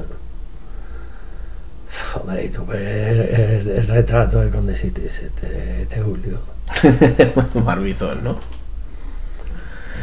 Qué curioso. Bueno, de todas formas, verás. Y por cierto, hablando de Calderón, eh, creo que hay cierta polémica con unos cuadros que pasaron a formar parte de la Fundación Anomalía. Sí, eso fueron donados a la fundación, sí. Mm. Eso fue donado por la, por la familia de Julio de, de Marbizón, fueron donados a Julio Arca como presidente de la fundación Ujú. Y a, la fundación, porque nosotros uno de los proyectos, últimos proyectos que teníamos en la fundación era haber creado un centro de interpretación del fenómeno ovni en el que estuvieran representados obras pictóricas, no solo de Calderón, sino de un tío mío, de un, un pintor valenciano, me parece que, no sé si era Martínez, no sé qué, cosas mías, porque yo también pinto. Teníamos pues más de 200 y pico de cuadros. Teníamos también eh, muchas eh, ilustraciones de distintos de distintos autores sobre el tema es que eh, la implicación de, de los ovnis en la cultura tiene que es donde nosotros nos habíamos entrado últimamente ¿Y qué pasó con todo eso? Pues mira eh, nosotros entregamos todo el tema de bibliografía y, publicaciones y todo eso, se lo entregamos a la Biblioteca Central de Cantabria. Lo que no, no estaba eh, donado en escritura, pues no podíamos, se lo hemos devuelto a sus legítimos propietarios. ¿Y los cuadros de Calderón? Y los cuadros de Calderón creo que los sigue eh, custodiando Julio Arca. Es que hay cierta mm, reticencia con ese tema por parte de JJ Benítez. Bueno, ¿qué va a decir? Benítez publicó hasta una carta diciendo que éramos unos mierdas, poco más o menos. Claro, yo, ya polémica es pública, ¿eh? Quiero decir que... Sí, sí, que es pública. Cuando, ah, cuando has comentado el tema de Calderón, me, me- me ha, me ha acordado y, ta- y tampoco lo tenía muy claro, pero veo que no iba desencaminado en cuanto a esa, a esa polémica, ¿no? Que Mm, decía que él no entendía porque eso no lo hubiera hecho nunca Fernando. Y Fernando hizo esa obra, la hizo precisamente porque nosotros tuvimos una reunión con él, no me acuerdo exactamente el año, no sé si fue en 1990, o- no me acuerdo. Y se le hizo una propuesta de que por qué no pintaba algunos cuadros para hacer una exposición en Santander. Entonces nos reunimos con él en el, en el Hotel Real de, de San- de Santander y ya allí llevó varios bocetos hechos y tal y hizo 110 cuadros, Ujú. 110 cuadros, óleos y dibujos y ya te digo, nosotros cumplimos con lo prometido, que se hizo una, una exposición monográfica de esto en, en la Caja, en Caja Cantabria, eh, auspiciado por la Fundación. Y luego cuando se recogió, pues digamos que Julio se quedó con los cuadros. No, cuando se recogió, no es que se quedara Julio con los cuadros. No, no sé, digo, ¿cómo los tiene él? No sé. Bueno, no, eso es que se los dio luego su... Ah, vale, se los cedió la familia. La familia. Vale, vale, vale. No sé, no, no, no, no lo decía con ninguna mala intención, es simplemente que, que como dices que los poseía él y que se hizo la No, exposición, no. cuando se. Claro, pues.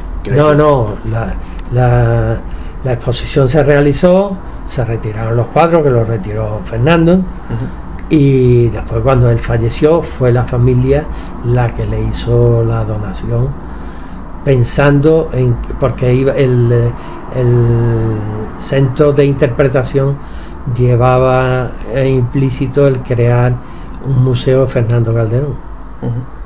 Vale. Eh, ¿Estás bien? ¿Tienes frío? ¿Pongo el brasero? No, no, estoy bien. Está bien, vale. Bueno, por ir acabando, eh, con los, al menos con los casos, tengo que preguntarte, Próspera Muñoz, quizá uno de tus grandes casos, ¿no? Sí, a mí me ha decepcionado Próspera. Honradamente. ¿Por qué? Porque me ha mentido. Te ha mentido. Sí. Y yo lo he descubierto, te voy a decir, al cabo de los años. Yo siempre había fiado en, en Próspera. Yo siempre había creído en la honestidad de Próspera. Siempre. A pesar de su eh, idas y venidas, su, su relato recordado mm, en- periódicamente, o sea, cada vez que Pero- lo recordaba añadía más cosas. Pero como, caso, eh, como en casos de muchos abducidos, José, que Bueno, esto bueno, tampoco es ninguna novedad. si yo no, pero que a pesar de eso yo le había dado crédito. Claro, llega un punto en que Próspera le digo yo, mm, Peri, eh, porque y- hicimos una gran amistad Hmm. y le digo, Peri, Es que es una mujer, enca- es encantadora. me ha dado me ha dado una mala espina verte en televisión eh, sometiéndote a hipnosis y me dice ay ay Pepe es que Es que eh, ahí no me hipnotizaron. Es que ahí se hizo un paripé para el programa y tal, pero yo no estaba hipnotizada. Joder, yo me quedé. Pero es que aquello generó. Ella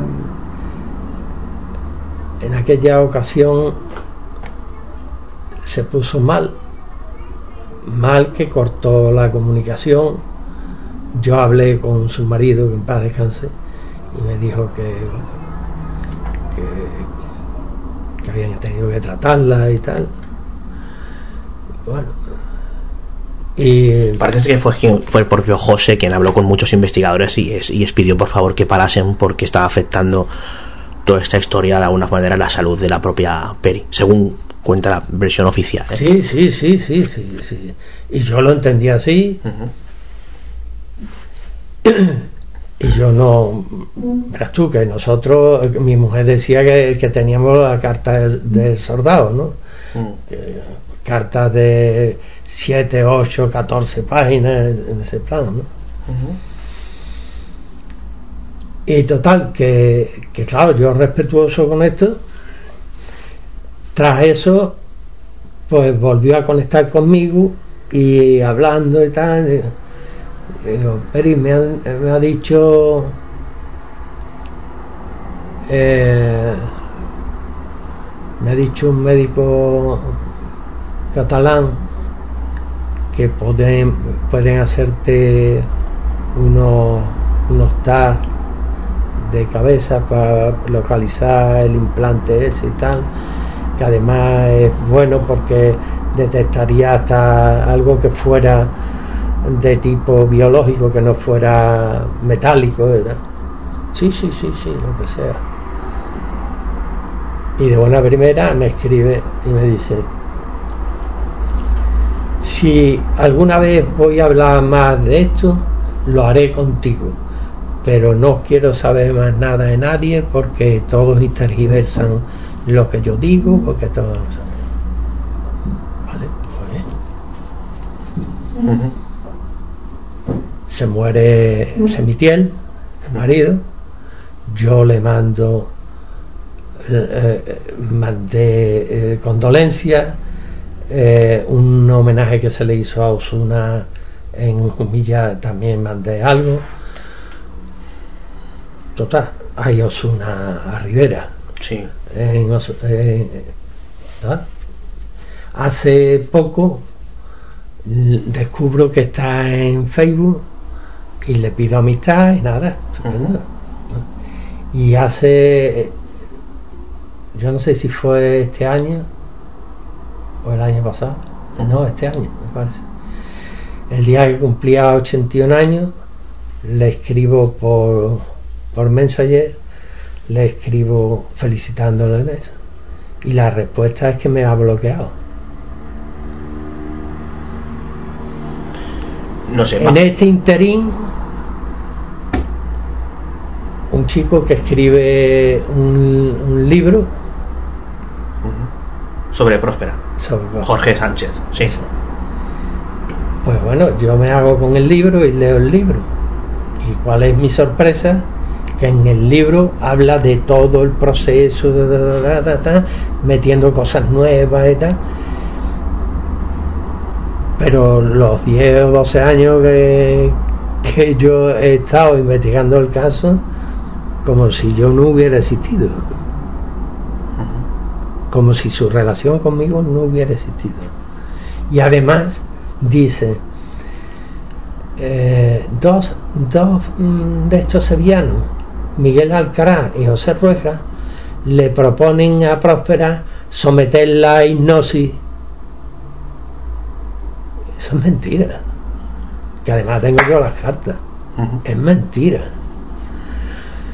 Y entonces a mí lo que me fastidia de todo esto es, no es que no, no me haya, no haya reconocido públicamente su relación conmigo, que además yo creo que he sido el que mejor la ha tratado durante todo este tiempo, sino que tú cortas conmigo porque esto te hace daño y resulta que me dice que, va, que si algo nuevo tienes que decir, me lo vas a decir a mí y no a nadie. Y resulta que a mí no me dices nada, no contacta conmigo.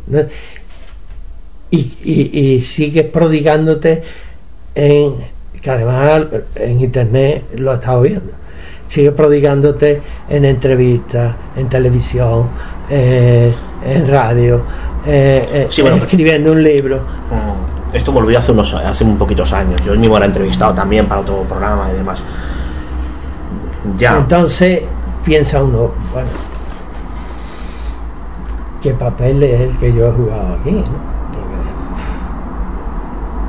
yo a ver, no, es un tema más personal, ¿no? Yo he hablado con Próspera de muchas cosas y tal. Y, no, si tú hablas con Próspera y Próspera es un encanto. Y a mí no me, a mí no me ha dicho nada negativo sobre ti en ningún momento, ¿eh? Quiero decir, no. Hombre, si dijera algo negativo sobre mí, sería ya el No, te, puedo asegurar que no, no es el caso, pero quizá, no sé si, corrígeme si me equivoco, en Cuadernos de Ufología tú publicaste algo sobre Próspera.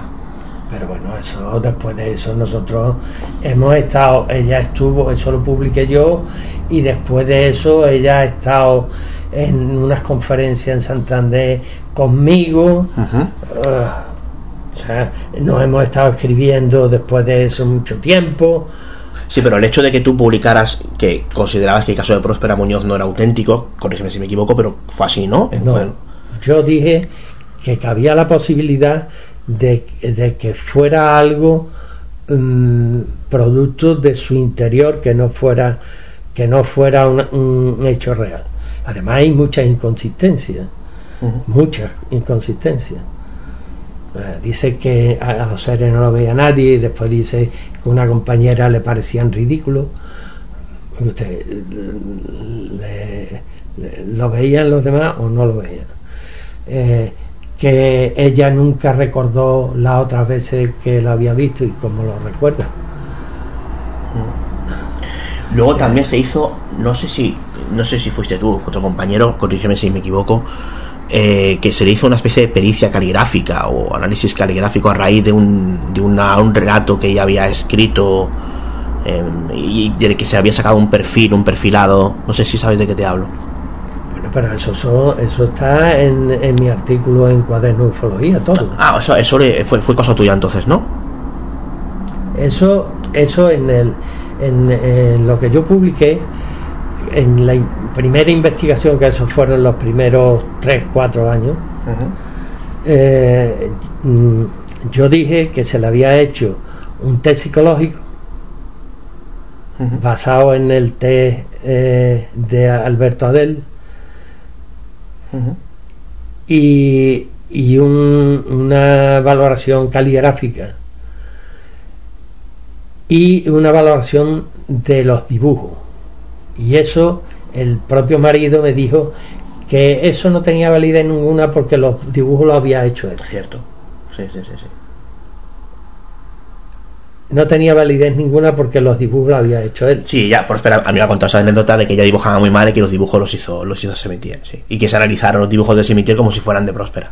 Claro, a mí me lo habían vendido como que era, lo había hecho ella. Ya. Pero claro, ahí, claro, al metodológico, la recogida de muestras es importante. Quiero decir, lo ideal sería que no, no, no te lo tomes como una crítica, ¿eh? pero lo ideal sería, si tú pides una pericia a alguien, ser testigo de cómo esa persona hace dibujo, no de que te lo manden por correo y luego se hagan análisis, porque tú no, no, controlas la recogida o la toma de muestras. en Gerona y yo en Sevilla. No, ya, ya, pero bueno, pero me entiendes lo que te quiero decir, ¿no? Quiero decir que para paliar ese tipo de circunstancias también. y, entonces. Eso, fue lo que científica ahí coge un poco, ¿eh? Si tú Bueno, yo nunca he presumido de ser ufólogo científico, yo he sido ufólogo. Vale, vale, vale. Está, no, está bien que hagas el, el, matiz. Yo nunca he presumido de ser ufólogo científico. Eso de el, el cartelito de ufología científica me lo han colgado a mí, ¿no? no, no lo he defendido yo. ¿eh? Yo siempre he dicho que, bueno, que hay otras formas de afrontar la investigación y sigo diciéndolo. No, no, por supuesto que, que hay lo que pasa es que te vuelvo a decir, yo he llegado a tal punto de decepción con la ufología, no solo por las personas, que sí, sino mm, por los resultados que yo creo que esto es más de lo mismo siempre. O sea, si, si tú coges cosas que nosotros eh, eh, se publicaban en los años 70, coge cosas que se publican ahora y son refritos de los años 70 y de los años 80. Así es. José, ¿tú crees que hay algo, digamos, inexplicado detrás de los fenómenos ovni? Indudablemente, indudablemente. Yo decía en, el, en la eh, eh, entrevista que me hizo Fernández Bueno para la televisión, Sí, para el canal, para el programa Extraterrestres, que Sí. yo también participé en un programa sobre Asurdes, si mal no recuerdo. sí. Eh, yo le decía que había una cosa que, que era un, un hecho incuestionable, que eran eh, los, los centros de culto inmemoriales, que habían sido centros de culto de todas las épocas, o sea, que se habían ido superponiendo en esos mismos lugares y ponía como ejemplo el de la, el, el de la Peña de Alaja, por ejemplo. Ahí estuve yo y como aficionado a la arqueología investigué unas cuevas que hay debajo de la ermita de, de Alaja y en el, en el borde de una de las cuevas, a- eh, sobre el precipicio que hay, hay un altar de sacrificio prehistórico. O sea, allí si tú te lees, eh, eh, ¿cómo se llamaba este hombre? Ay, no me acuerdo. ¿En qué línea? ¿En qué.? El, el- eh, el estudioso que, que estuvo allí en la Peña de Alaja, mm, Arias Montano. Ajá. Arias Montano era un, un estudioso que hablaba del, de las fuerzas telúricas que emanaba el lugar. Entonces, eso, el- los centros de culto de Mariano, eh, la mayoría están superpuestos sobre eh, sitios, lugares de culto ancestrales, donde se, se detectan mm, fenómenos mm, que son inexplicables. Yo sigo siendo diciendo que son inexplicables. La palabra inexplicable es muy fuerte, ¿eh? Claro, inexplicable. ¿Qué, qué puede producir esto? No sé, oye, no sé, a lo mejor es que a, a- a pesar de todo lo que ha avanzado la ciencia, nosotros no sabemos si el universo es único, el que vemos, o es que hay superposición de universos, si hay dimensiones que no, que no están definidas, o, o yo qué sé. A lo mejor todo esto es elucubrar, ¿eh? Claro. Todo lo que no sea poderlo demostrar es elucubrar. Obviamente. Eh, ¿Descartas la hipótesis extraterrestre? Sí. ¿Por qué? Porque si fuera verdad la cantidad de observaciones que se han dado como visita de seres extraterrestres, esto era el rocío interestelar. Hombre, mira, yo he sido como investigador, he reunido 1.620 y tantos casos en Andalucía. Una vez describado, puede que, que haya 45 casos que no tienen explicación. Puede. O que yo no le he encontrado explicación. Pues después de ese pedazo de criba, 45 no está nada mal, ¿eh? 45. Claro, tú dices, bueno, ¿y esto a qué se debe? Pues mira, pues no lo sé. Hay fenómenos que yo no los conocía. Pues, por ejemplo, el fenómeno del rayo en bola, que yo no estoy de acuerdo en que a muchos de, de los casos que se han identificado como rayo en bola sean rayo en bola. Porque el rayo en bola hace eh, cosa de meses estuve yo leyendo unos trabajos de la Universidad del País Vasco sobre el tema del rayo en bola y la conclusión que llega es que no saben lo que es el rayo en bola. Sí, porque dice, puede mm, no pueden superar 50 50 centímetros, no, 50 centímetros de, de radio. Vale. Pero normalmente son muy pequeños. Pueden mm, ir en desplazarse a favor del viento o contra el viento, sobre líneas de tensión o libremente. Pueden explotar o no explotar. Pueden mm, dar olor a ozono o no dar ozono. ¿De qué me está hablando?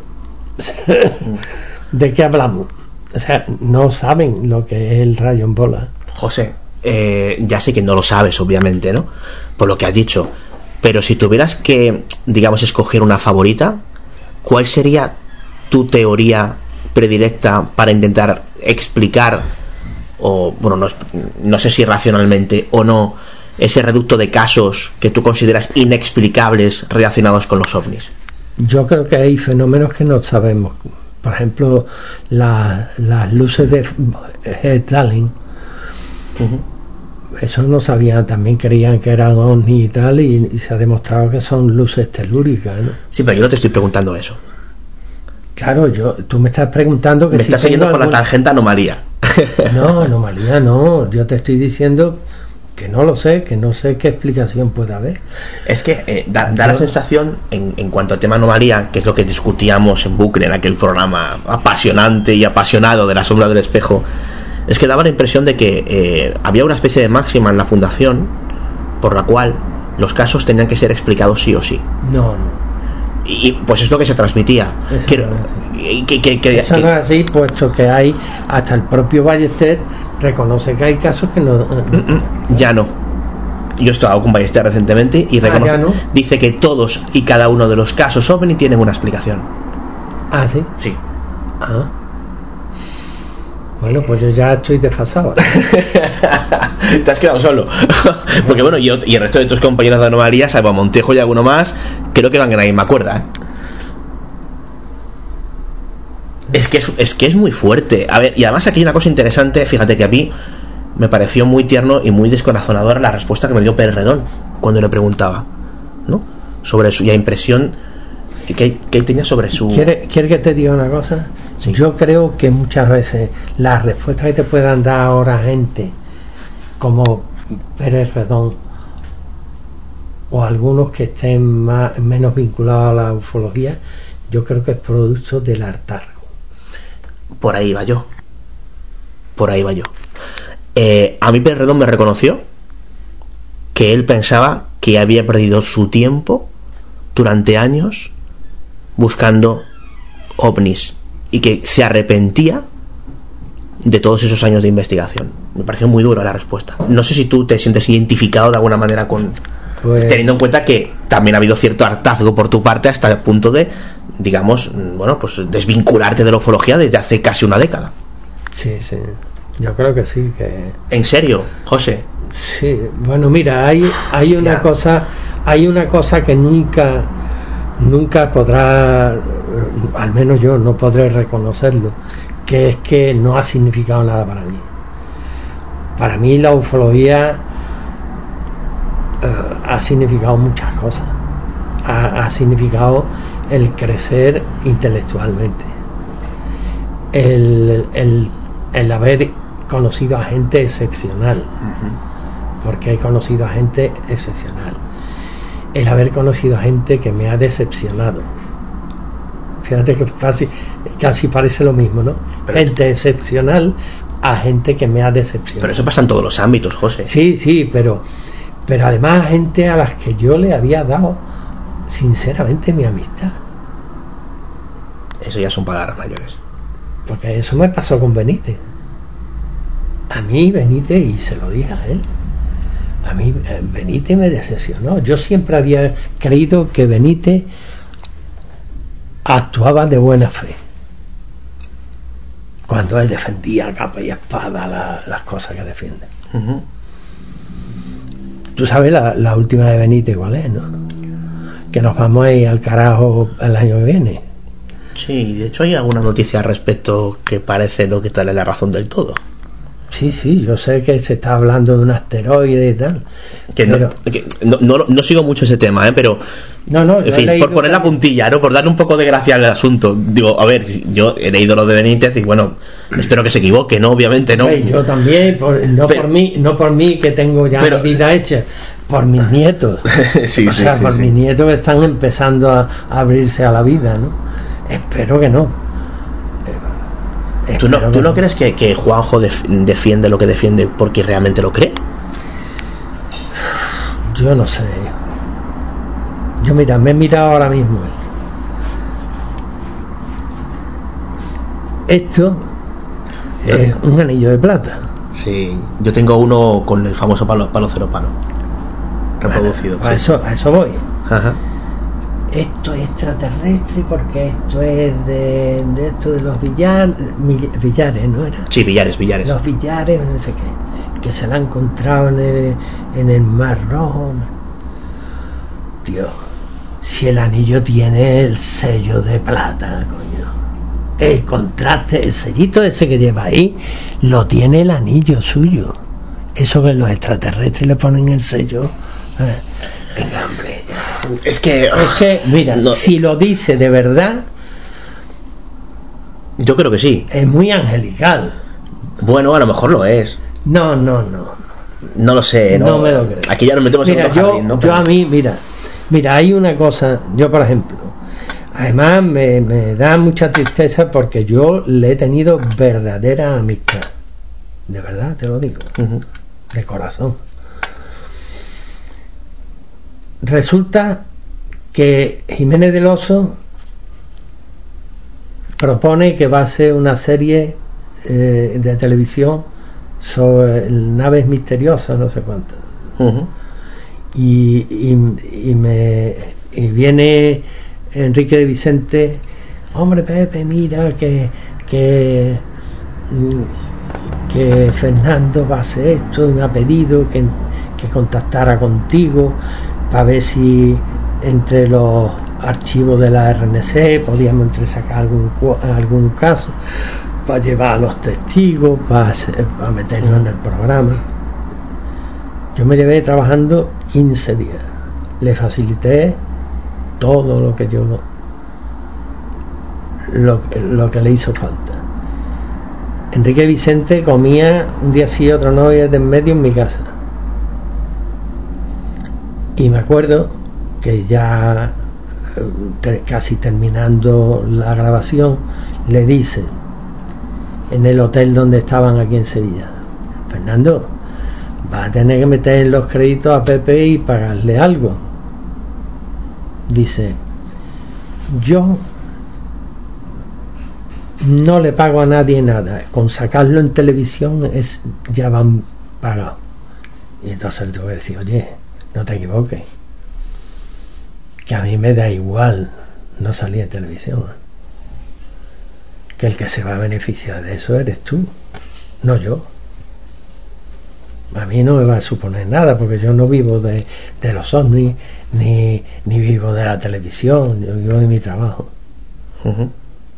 Bueno, pues cuando llegó la hora de editar eso, que yo tengo el vídeo, Sí. lo tengo, la intervención donde yo, yo, donde yo estaba, yo llevaba una fotografía de una compañera mía que había estado de viaje en Tierra Santa y había hecho una foto en Cafarnaúm. Y era una foto bellísima, porque era la ruina de, de Cafarnaúm con el lago de Tiberiades al fondo y una y una de estos unas de luz portentoso que caía del cielo abajo y yo le hice un comentario a título personal ¿no?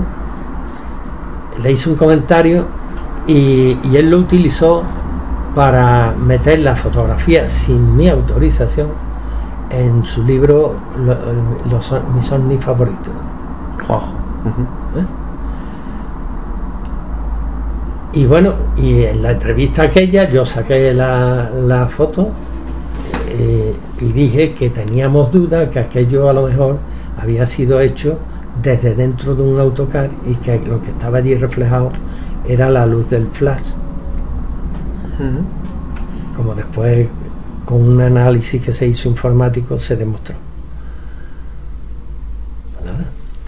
¿Tú sabes lo que pasó? Que no se incluyó mi declaración en, en el programa. Cuando mm, tú afirmas que mm, parece que Del Oso hizo ese comentario de que ya estabas pagado. ¿Cómo que parece? Te lo digo yo. ¿Pero lo hizo él o te lo transmitió de No, no, estábamos, estábamos varios colaboradores suyos, Enrique Vicente, él y yo, en el hotel, en el hotel Monte Carlo, para más señas. Y me lo dijo en mi cara, ¿no? que yo ya estaba pagado con eso. Y yo le dije, oye, no te equivoqué. Te equivoqué. Yo a mí me trae sin cuidado el salir en televisión no salía. Y a, la- y a las pruebas me remito. o ¿Qué sea, programa, ¿Qué yo- programa fue aquel? Eso, eh, eh, hay un, un vídeo editado, se llama Las Naves Misteriosas. Eh, ¿Cómo era? Ellos. No, no, No era ellos. Eh, Panamá es del oso. Pero una serie documental. Era una serie. sí. Hay varios vídeos y uno de ellos es- se llama En busca del misterio, quizá. En busca del misterio. Ah, pues vale, vale. Pero en busca del misterio no era sobre naves misteriosas, son varios temas y uno de ellos era. No, el, el vídeo Sí. tenía subtítulo Naves Misteriosas. Ah, vale, vale, vale, vale, vale. El, sí, el, el reportaje. Sí. Vale, vale, vale. Ujú. Pero, José, ¿por qué en 2012? Quiero decir, esto que me cuentas es de hace 30 años. Claro. ¿Por qué decides dejar la ufología en 2012? Bueno, pues eh, tú, tú imagínate, tú te has llevado 15 años luchando por sacar adelante el proyecto de Fundación Anomalía, con la competente ufología hispánica en contra, aguantando el chaparrón un día sí y otro no y el de en medio. Y, y eso, te encuentras eh, con esa situación. Yo eh, asumo la presidencia en los últimos años de existencia de la fundación porque había que darle una salida digna. Yo estoy satisfecho con, con la salida y, y bueno, me retiré, coincidió con que era mi jubilación en el 2012, yo me jubilé profesionalmente al cumplir los 65 años. Y ya lo que quedó fue el cierre formal, digamos, administrativo de la fundación, que fue en el 2013. Ujú. Y ya dije, bueno, pues aquí ha llegado el tema, no me interesa, porque no me interesa ya. Entre otras cosas porque lo que te he dicho, veía que esto era siempre más de lo mismo, que, que esto era como darse cabezazo contra un muro. Mm, Después me he dado cuenta que hay mucha gente que valora lo que hicimos, pero que en su momento mm, no lo hicieron. Y ahora todo el mundo lo valora. Yo me dejó tan perplejo eso y sobre todo me dejó muy, muy perplejo la actuación de la gente. ¿eh? La actuación de gente. Sí, sí. Porque, hombre. Entonces, yo dije, bueno, pues me retiro. No quiero saber más de esto. Vamos, de hecho, en dos ocasiones después de eso se me ha propuesto, una de ellas, reflotar la fundación. Y yo dije que no. Y otra, mm, otra de ellas fue que yo diera mi documentación para que otros la manejaran. Y yo dije que no.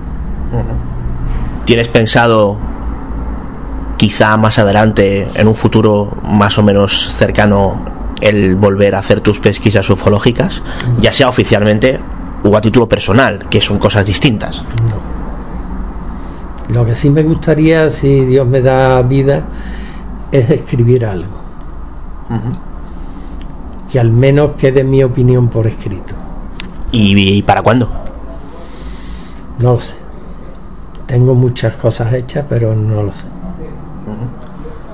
tengo cosas hechas sobre el, el Andalcat, el, lo que es el archivo andaluz. Tengo cosas hechas sobre la documentación de Manuel Osuna, pero no lo sé. Bueno, pues con el ánimo de leer algo tuyo, porque obviamente será de, de interés. eh, vamos despidiendo esta entrevista, que llegamos aquí hablando ya más de dos horas. Eh, ¿Has estado a gusto? Sí, hombre, sí, yo estaba a gusto, claro. ¿Has estado cómodo? Sí, sí, no. Verás tú, sí por ti. Sí he estado cómodo por ti. No he estado cómodo porque no me gusta hablar de estas cosas. No me gusta recordar estas cosas. Me traen mal sabor de boca. Pues lamento mucho oír eso, Sí. eh, José. Y, y espero y espero no acabar con, con la perspectiva que tienes tú. También te digo. No, hombre, yo, mira, es que es lo que te he dicho. El hartazgo, entiéndaseme, ¿no? Cuando llega, si además eso se notó en la última etapa de la fundación, se notó.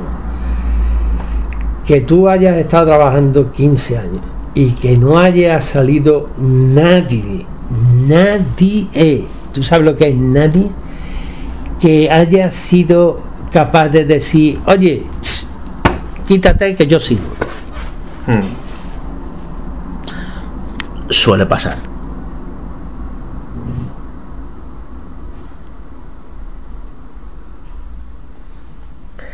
Y con este incómodo silencio, No, no, no, verás, no, no es incómodo. Yo, yo te digo, yo, yo bueno, estoy o, siendo o- muy o sincero. cómodo contigo. silencio no, y yo te lo agradezco. yo te lo Estoy siendo muy sincero contigo. ¿Te hubiera gustado que alguien no hubiera tomado el relevo? Me hubiera gustado que, que, hombre, porque hay, yo, ya hay algunas personas que conmigo estuvieron hasta el final de la fundación. Y bueno, eso para mí serán siempre eh, mis amigos inquebra- inquebrantables. Era Ícaros ya, ¿no? Quiero recordar. ¿Eh? Ícaros, ¿no? Ya era la Fundación Ícaro. o algo Ícaros, así. Sí. Ícaros. Sí, porque quisimos adaptar el nombre a, a lo que era el, el propósito de que se llamaba el, el, Mm. el, la- el tema de, del centro de interpretación era Ícaros. Entonces queríamos adaptarlo a eso, que era lo que nos movía. Pero, hombre, fundamentalmente, ya te digo, acabó con, con nosotros la, la crisis. Yo creo que si la crisis no- económica no nos hubiera dado tan fuerte, probablemente seguiríamos en la brecha.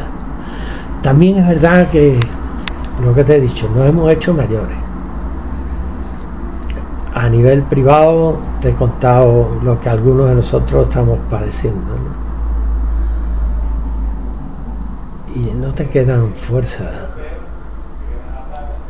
te queda el ánimo que nosotros hemos puesto yo a mí me de- a mí me decían algunos compañeros "Joder, eres incombustible no yo ya no ya soy combustible. Sí sí. Ya no no por nada, sino porque ves que no tienes apoyo, ves que no que lo que tú has hecho al final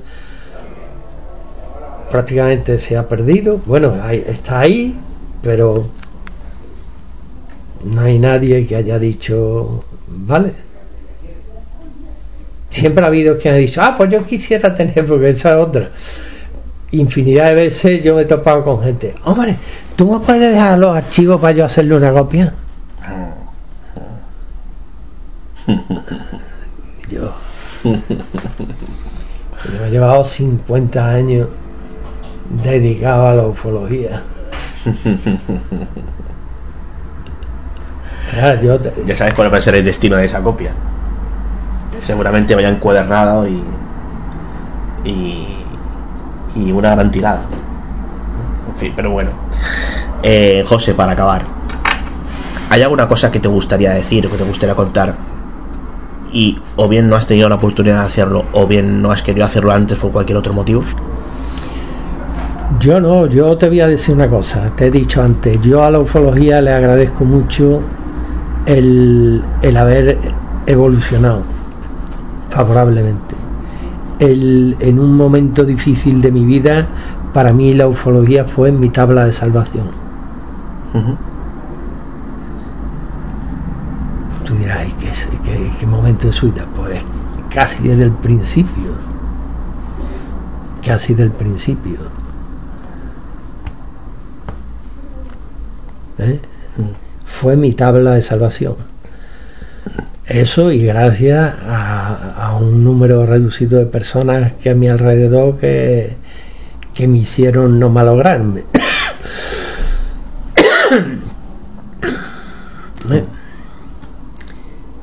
y después, ya te digo, yo hombre tengo la enorme, tengo atajos, pero tengo la enorme satisfacción de lo que he hecho. Y la vista está, ¿no? Mm. La Red Nacional de Corresponsales fue la red más grande de corresponsales de la ufología española. Cuaderno Ufología fue la mejor publicación en habla hispana a nivel internacional.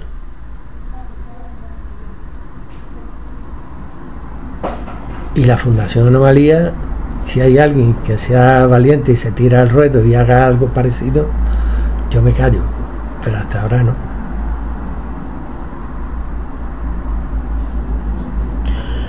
Y mucho me temo que vas a seguir mucho tiempo sin callarte.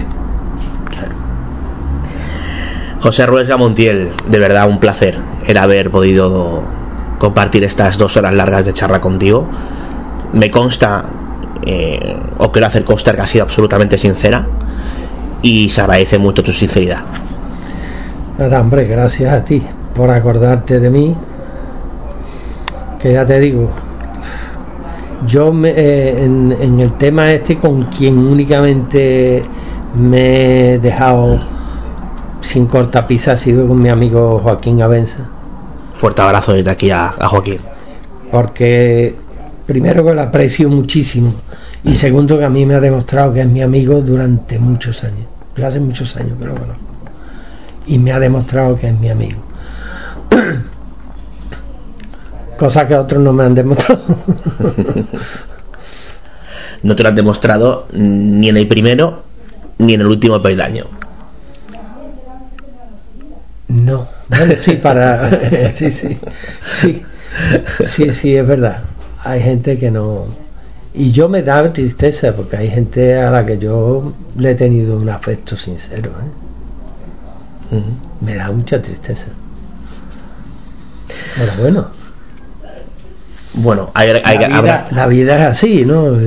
yo a mis 74 años, no te, ¿qué te voy a contar? Bueno, José, pues habrá que quedarse con la parte positiva. No nos podemos quedar, digamos, de bajón con este final de entrevista. Cuando yo creo que ha habido cosas muy positivas, ¿no? Y yo espero que de aquí a, un tiempo, ya sea por intermediación de algún posible sucesor o bien por motu propio o a malas por mediación de ese libro, pues de una u otra forma eh, Pepe Ruesga siga dando guerra. Bueno, yo me gustaría, ya te digo, me gustaría eh, escribir algo que fuera explicar lo que ha sido la ufología para mí. Si eso le sirve a alguien. Seguro que sí. ¿Eh? Será un complemento perfecto de este Vuelvo a repetir que ha sido algo positivo. Terminado en hartazgo, pero yo creo que el hartazgo ha sido más por, por las circunstancias que nos han rodeado, ¿no? que nos han cogido ya mayor y, circunstancias totalmente adversas, ¿no? En fin, ya te digo que yo a lo largo de mi vida me he movido en muchos campos, me he movido en el trabajo profesional, en la pintura, a la que ahora le dedico mucho tiempo, eh, en la arqueología, que le sigo dedicando mucho tiempo, pero a nivel de lectura, porque ya físicamente lo que yo hacía cuando era más joven no puedo hacerlo. Y, y bueno, eso. Eh, creo que he dejado memoria escrita eh, con mi participación en muchas de las cosas que se han hecho. He sido o he pretendido ser el motor de muchas de las cosas en las que he intervenido y bueno, creo que, que no lo he hecho tan mal. Seguro que no, José. Muchísimas gracias. De nada, a ti. Dimensión límite. Dimensión límite. El nivel 4 es un ala de cuarentena biológica con una serie de laboratorios, equipamientos y un elaborado sistema para almacenar grandes cantidades de ADN. ¿ADN de quién? De los norteamericanos nacidos desde el 45, todos los inmigrantes y nativos a quienes se les haya extraído sangre o tejidos. Era lo que quería decirle. Este es el montaje en el que le hicieron creer. ¿Y los informes de abducciones? ¿Está diciendo que son mentira? Mentira exactamente no. Ciudadanos secuestrados usados como conejillos de indias. Un proyecto militar clasificado alto secreto que todavía continúa en marcha. Ya no existe la frontera entre la ciencia y la ciencia ficción. Lo único que importa es el control de un elemento vital, el ADN. El suyo, el mío, el de todos. ¿Para qué el montaje? ¿Qué probaría un cuerpo extraterrestre que luego se demostrara que es falso? El cuerpo que usted halló estaba tan bien hecho que solo un examen científico en profundidad habría detectado el fraude. Bienvenido, bienvenido, bienvenida. Prepárense para ser ustedes reflejados en la sombra del espejo. Con David Cuevas, Raúl Prudencio y Víctor Ortega.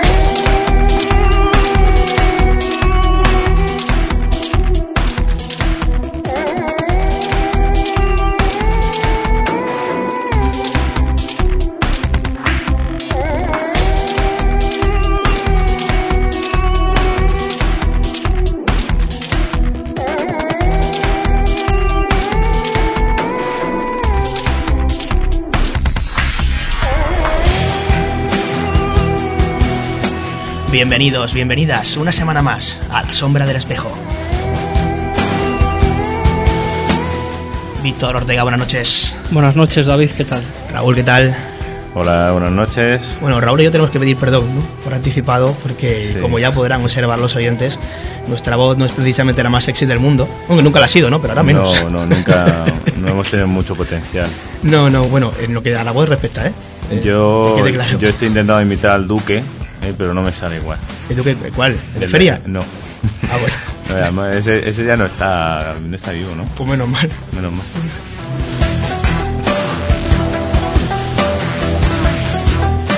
Mira que somos burros, ¿eh? Pues nada, es que es lo, es lo que tiene la, la- ¿Qué te ha pasado a ti, Raúl? ¿Qué te pasa? ¿Por qué no hablas bien? ¿Qué has hecho? Golfo, No he hecho, no he hecho nada, ha sido, ¿Estás con tus han sido los catarros. Los catarros. Los la- catarros estos de primavera. Está intentando sobrevivir a la gripe porcina. Sí. Desde- me, me me he autoinoculado eh, un virus, dando besos a cerdos de México. Ajá. Y estoy viendo a ver que- cómo se evo- evoluciona. Sí, lo típico, ¿no? Sí, ahora os, ahora os voy a regalar una- unas pepitas. Dios mío. En fin, no, lo mío más simple. Un concierto de viernes. Ah, por cierto, ¿Qué amiguitos. can- ¿Cantabas tú? Sí, no. Gracias a Dios. Tengo un consejo que Raúl compartirá conmigo. Amiguetes, como dice, amiguitos, ¿no? Amiguitos, nunca, nunca os pongáis en primera fila de un concierto de Prodigy. ¿Otra vez? No, otra vez. He vuelto a caer, macho. He vuelto a caer y con mi primo Ransés ahí nos pusimos en primera fila y después de los empujones y todo nos quedamos Está- sin Bueno, bueno, bueno, los como tú me decías, no nos cuentes tu vida, David. Totalmente, pero tengo que justificar lo de la voz. Ya, ya. Y al día siguiente, bueno, hubo un par de partidos, mejor no lo recordamos, ¿no? Pues hay mucho merengue escuchando. No, no, no vamos a hacer sangre. No, no, no nuestra estilo hacer sangre, no, no gusta hacer sangre, no. no. Dos a seis.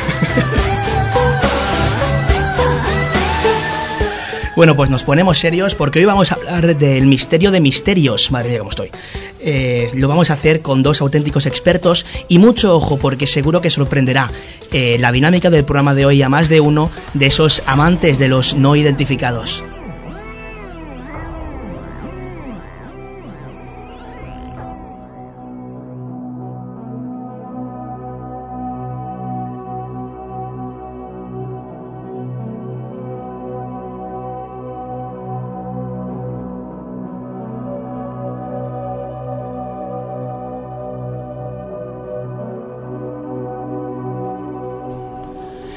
Con esta música mágica, Neuronium.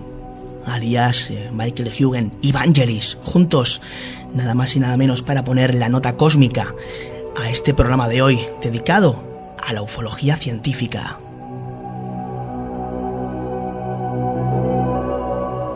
Y bajo los eh, mágicos sonidos de In London, que es así como se llama la pieza sonora que hoy nos acompaña, vamos a presentar a los invitados de hoy. Auténtico lujo. Seguro que si les digo cuadernos de ufología, más de uno, más de uno sonreirá.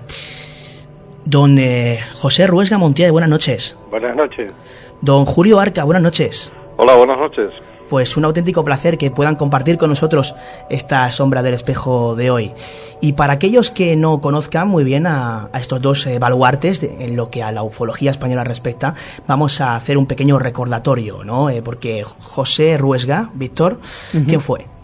Pues José Ruesga Montiel eh, nació en Sevilla en 1947 y fue alumno escolapio y recibió una formación humanística esmerada. Estudió arquitectura técnica en Sevilla e historia antigua. Durante 14 años fue colaborador del Museo Arqueológico Hispalense, que culminó con la presentación del trabajo Elementos para determinar la realidad material y situación geográfica de la ciudad romana de Oset, ante la Comisión Provincial del Patrimonio Histórico Artístico. Creador de la RNC, Red Nacional de Corresponsales, en el 69 Proyecto Catares en el 79 y Cuadernos de Ufología en 1983. Es actual editor coordinador de dicha publicación y miembro del patronato de la Fundación Anomalía. Y eh, Julio Arcas. Julio Arcas eh, Guilardi nació en Santander en 1951 y desde joven eh, comienza su actividad en el campo de la investigación ufológica. Durante los años 70 participa en la primera reunión de, investigadores y grupos privados y en la coordinadora de estudios sobre el fenómeno ovni. En 1971 comienza la publicación del boletín Tiempo y Espacio. A finales de los 80 eh, es coeditor de la prestigiosa eh, Cuadernos de Ufología junto con José Ruesga, con el que impulsan la celebración de varios encuentros ufológicos de carácter internacional. Desde el año 1996 se convierte en presidente del patronato de la Fundación Anomalía.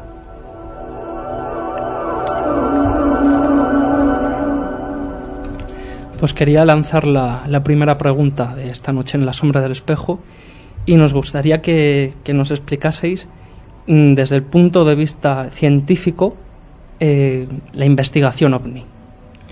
¿Cómo se podría plantear ¿no? una investigación ovni desde el prisma más, eh, digamos, científico racional? A ver, José, por ejemplo. Bueno, el planteamiento es, eh, en nuestro caso, más racional que científico, ¿no? yo no me considero científico de ninguna manera, ¿no? Eh, yo empecé la investigación del fenómeno OVNI muy joven y con los mismos planteamientos que yo creo que la mayoría de nosotros, ¿no? Eh, convencido de que la procedencia de este fenómeno era una procedencia extraterrestre y al correr de los años y aumentando nuestro nivel cultural y nuestra formación y el haber tenido oportunidad de investigar muchos casos, nos fuimos dando cuenta que eh, había otro tipo de explicaciones aplicando simplemente el sentido común. Y, una cosa fundamental, el respetar eh, los resultados que te dan una investigación seria del fenómeno, ¿no? Mm, eh, aplicar el método científico en el fenómeno ovni prácticamente es imposible porque no podemos reproducir el fenómeno a voluntad. Nosotros estamos trabajando con testimonios y los testimonios son muy maleables, por tanto sujetos a, a la interpretación de los propios testigos y de los propios investigadores y yo creo que ahí es donde radica el problema de la ufología en general durante todos estos años. Julio. Sí. Eh, ¿Cuál es tu, estás de acuerdo con lo que comenta, imagino, José, no? ¿O quieres pues, algo que añadir? Eh, yo creo que coincidimos. Realmente no, no, no, podemos considerar, no somos científicos. Eh, evidentemente, la, la, terminología que se utiliza para este tipo de cuestiones ya empieza a ser un hecho recurrente y, y un error, ¿no?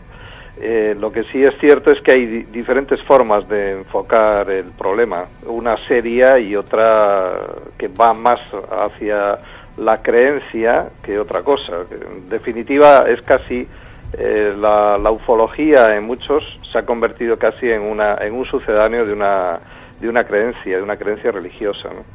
Y de eso nosotros hemos huido y tratamos de huir desde hace mucho tiempo.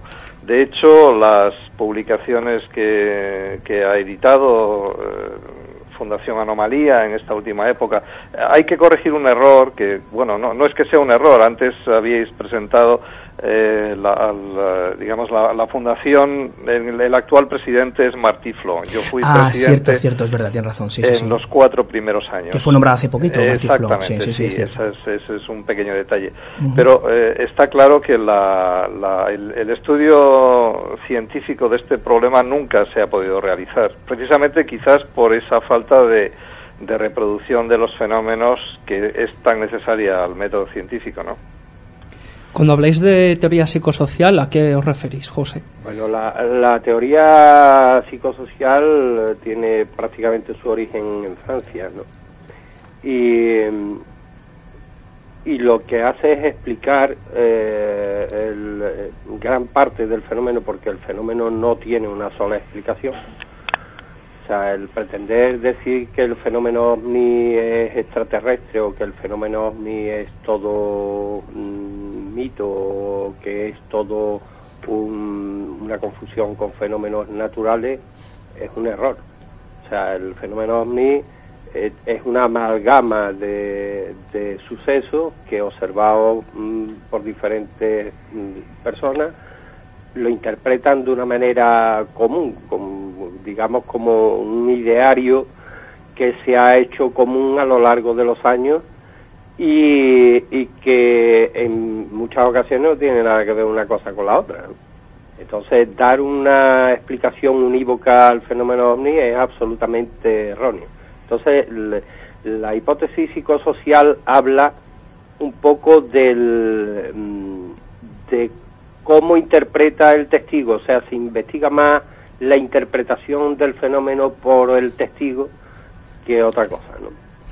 Eh, ¿Consideráis la hipnosis eh, regresiva como, como un testimonio válido de, de un encuentro con esas Digamos que este, esta, esa técnica ha sido utilizada durante, en algunas ocasiones y, y, bueno, eh, tuvo una enorme popularización con el famoso caso del matrimonio Hill de Barney y Betty Hill.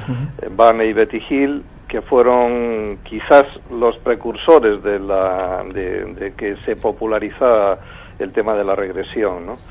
Eh, técnicamente hay muchos investigadores serios mm, que son especialistas en, psiquiatría que no consideran la regresión como, digamos, una caja mágica, como una cinta magnetofónica en la que quedan eh, reflejados nuestros recuerdos y que nosotros podemos eh, volver a reproducirla a, voluntad y de ahí extraemos uno por uno eh, cronológicamente eh, cosas que nos han sucedido a lo largo del tiempo, incluso en algunos casos, como, han, como se cita en, en algunos eh, textos, de vidas anteriores. A mí me parece que no hay mm, realmente pruebas que, avalen semejantes planteamientos y lo que sí es cierto es que no es es muy posible que, este tipo de, digamos, de recuerdos estén trufados de muchas experiencias y de muchas fuentes. No son precisamente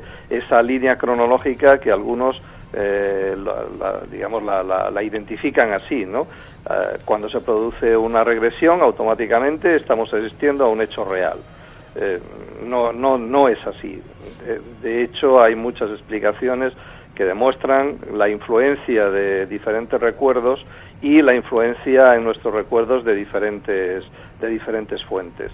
Luego es imposible determinar que los hechos eh, prueben o que esas regresiones prueben específicamente la existencia de tales, de tales abducciones o de tales encuentros cercanos con extraterrestres. ¿no? en, en, ese, en ese plano habría que decir también que hay investigadores que defienden que el propio hipnotizador puede inducir eh, falsos recuerdos en los testigos por la forma de plantear sus preguntas o por encauzar el, el interrogatorio al que se ven sometidos.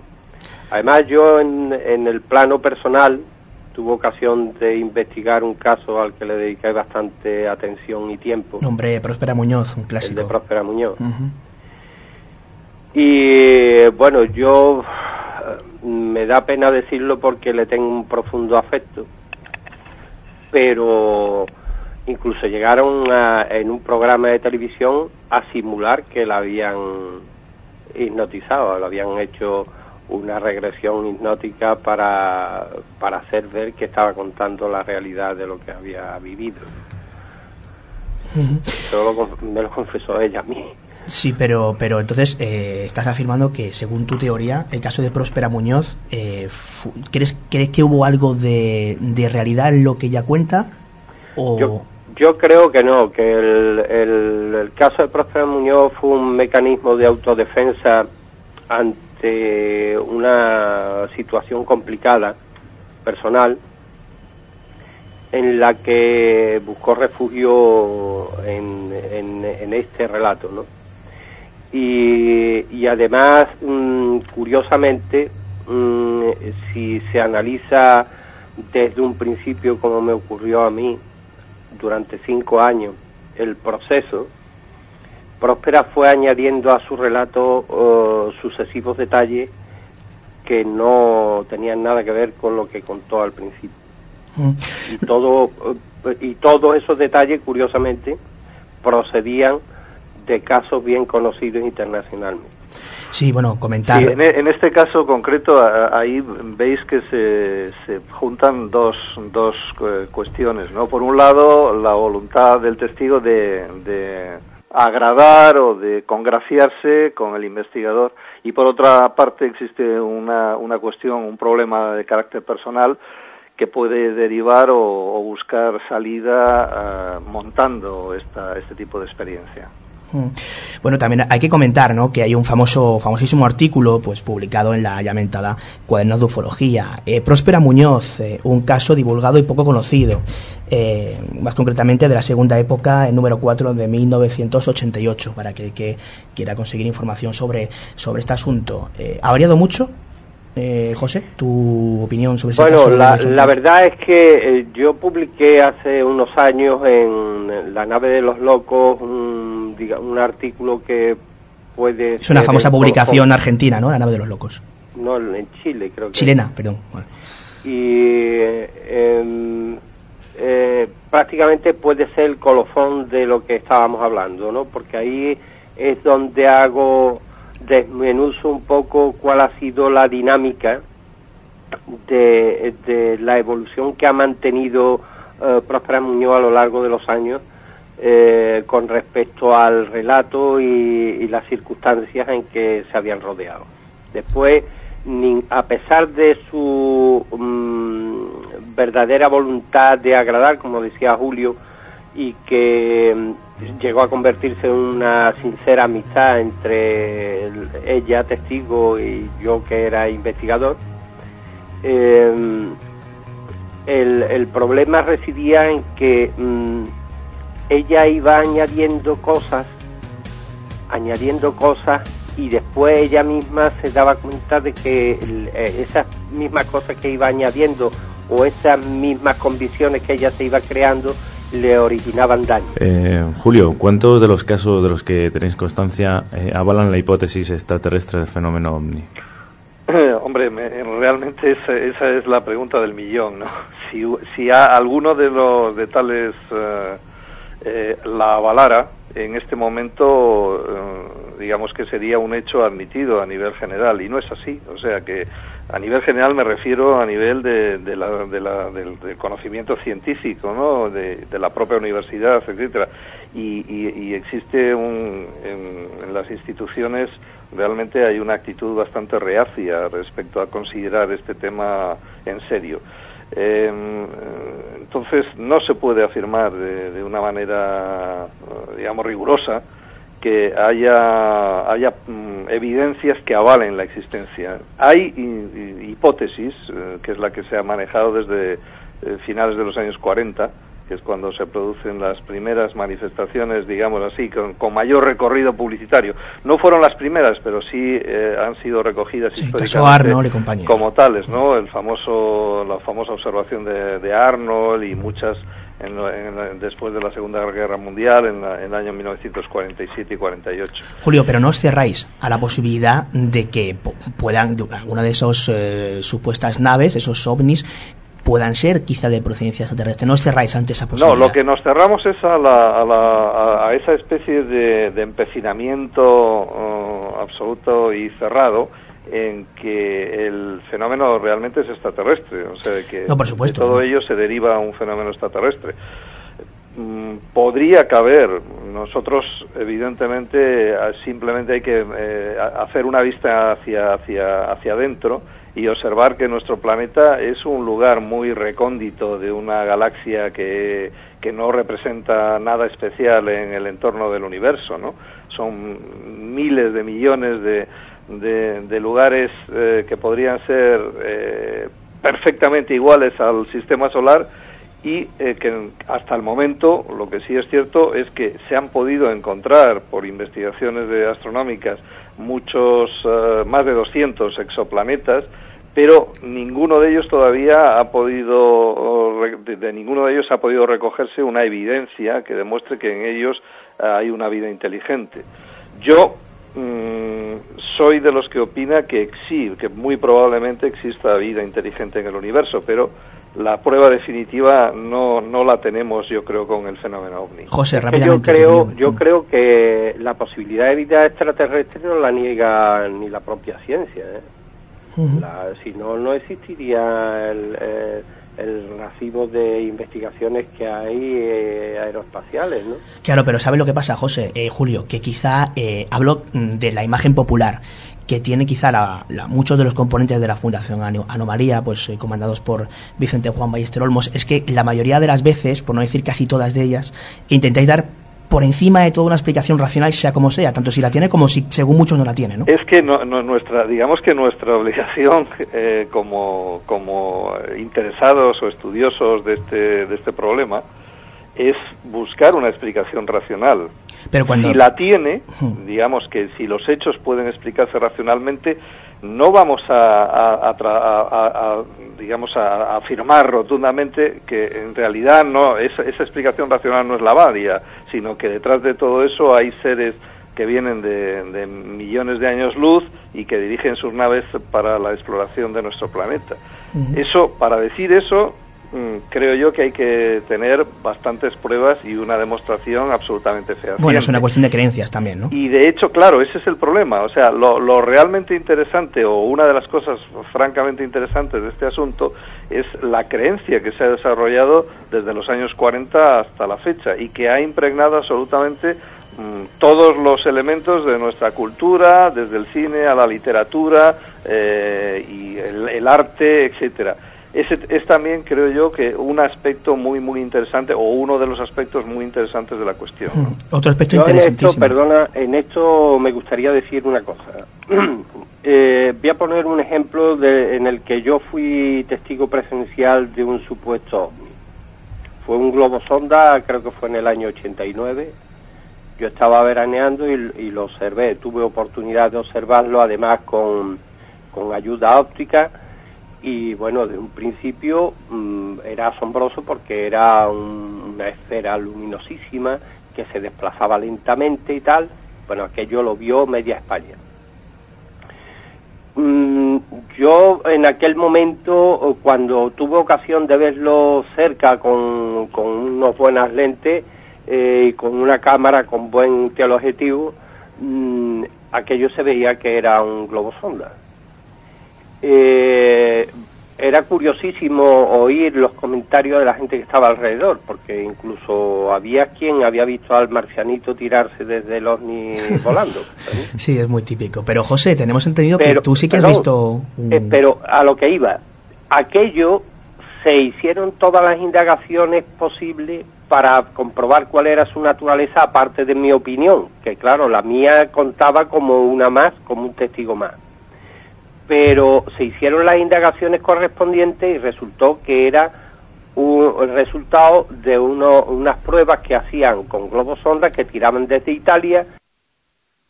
En esa, en esa época tenía un recorrido que pasaba por el sur de Europa. Eso demostrado con fecha, horario, eh, testimonio de gente que, eh, que fueron los que recogieron eh, la barquilla, el instrumental, todo esto. Bueno, pues hoy todavía se sigue hablando de ese caso como un caso ovni. Pero bueno, no obstante. Y esa es la diferencia, esa es la diferencia que estriba entre la posición que nosotros mantenemos y la posición que nos, que nos castiga duramente porque nosotros pensamos de otra manera. Pero cuando, por ejemplo, un piloto o un testigo muy cualificado, eh, ¿cómo se, se, explica que pueda confundir un globo sonda o el planeta Venus con un ovni? Bueno, pero eso ya sería entrando en materia de clasificación, ¿no? Ya sería otro, casi casi otro tema. Pero sí, bueno, es una pregunta interesante. Eh, pero, sí, esa, es una pregunta interesante y que, y que además normalmente se, se plantea como un hecho incontrovertible eh, hay un piloto, hay un, eh, un astrónomo, hay uh, un meteorólogo que observan algo, eh, aparentemente fuera de lo normal. Automáticamente ese, ese tipo de testigo se considera que evidentemente no puede errar, no se puede confundir, no puede tener eh, sus propias tendencias y no es así, o sea, no, no es un testigo absolutamente fiable al 100%. Pero vamos a ver. Evidentemente es mejor este tipo de observador que está acostumbrado a, observar el cielo, a determinar fenómenos, etcétera, que un, agricultor, pero a lo mejor en, muchas ocasiones puede perfectamente errar y equivocarse. Claro, pero aquí entramos en un debate yo creo que, interesante, ¿no? Eh, vamos a ver, y pero el tema es el siguiente, quizá os veis con la suficiente catadura eh, moral, en algún caso, no en todos, pero en algún caso, como para eh, discutirle a un, a un piloto, a alguien que lleva miles y miles de horas de vuelo, que incluso en alguno de los casos, como por ejemplo el caso Manises, Fernando Cámara, 50 minutos persiguiendo eh, un supuesto ovni, bueno, un supuesto no, un ovni, sea lo que sea, por mm, casi que media península, o sea, ¿Cómo, no sé, investigadores serios como vosotros llegáis a plantear la posibilidad seria de que no? Es que lo que vio realmente lo persiguió el planeta Venus. sobre esto que estás planteando, precisamente, eh, la Fundación Anomalía publicó el, el, primer trabajo de la Biblioteca Flamarión, estuvo dedicado precisamente a esa observación. Eh, se llamaba el, libro El expediente Manises y, de Fernández Peris que realizó una investigación bastante exhaustiva durante muchísimo tiempo sobre eh, muchos materiales que no habían sido conectados. Pero bueno, Peris era el mismo que hablaba de la chimenea de escombrera. ¿eh? Eh, bueno, él, él no, habla de, la, de que en ese asunto se, se superpusieron varios, varias cuestiones. O sea, es la típica observación que no es solamente un asunto aislado, sino que surgen diferentes, como por ejemplo, en este caso estaba la propia, el, propio estado psicofísico que estaba eh, pasando el, el, piloto de la TAE, el Lerdo de Tejada, el comandante Lerdo de Tejada, que tenía unos problemas eh, personales importantes por la detención de su hermano que era un, ultraderechista que había, eh, había participado en la matanza de Atocha. Sí, pero eh, iba acompañado ya de los, los fenómenos, eh, sí, pero él es el que Hombre, Zuazo, estaba allí. Digamos, el, el, los otros son coprotagonistas, pero el, que realmente sufre esa alteración ah, piensa que hay un objeto que va a chocar con su avión, etcétera, y pone el avión casi en barrena y poco menos que aterroriza al pasaje, es él. Que aterroriza el pasaje.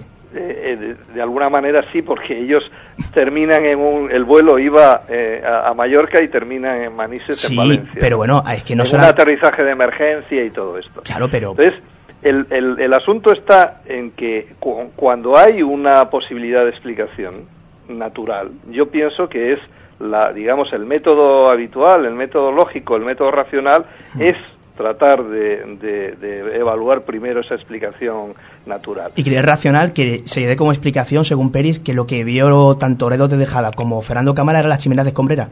Bueno, ahí es que eh, es una parte del fenómeno. ¿Una parte? claro, es una parte del fenómeno. Algo que se observa en determinadas condiciones que son extraordinarias porque realmente la noche lo era, parece ser, por las investigaciones y los datos meteorológicos y que permitían observar no la no el no la estación esta de escombreras, sino una una alto, unas chimeneas de altos hornos que se veían al otro lado del, del estrecho. Pero vamos a ver, un Mirage F1, Fernando Cámara, tantas de la madrugada, este señor con un aparato carísimo empieza a perseguir lo que él define como una especie de, de, de, luz que supera incluso la, según decía él, sí, y además, una plaza de toros. además es curioso porque a Fernando Cámara lo que eh, se le produce una serie de de, alteraciones en el instrumental de a bordo. Claro, bueno, Y curiosamente, esa, esa, esa, explicación que ha sido utilizada durante mucho tiempo, de que los eh, determinados fenómenos producen alteraciones electromagnéticas,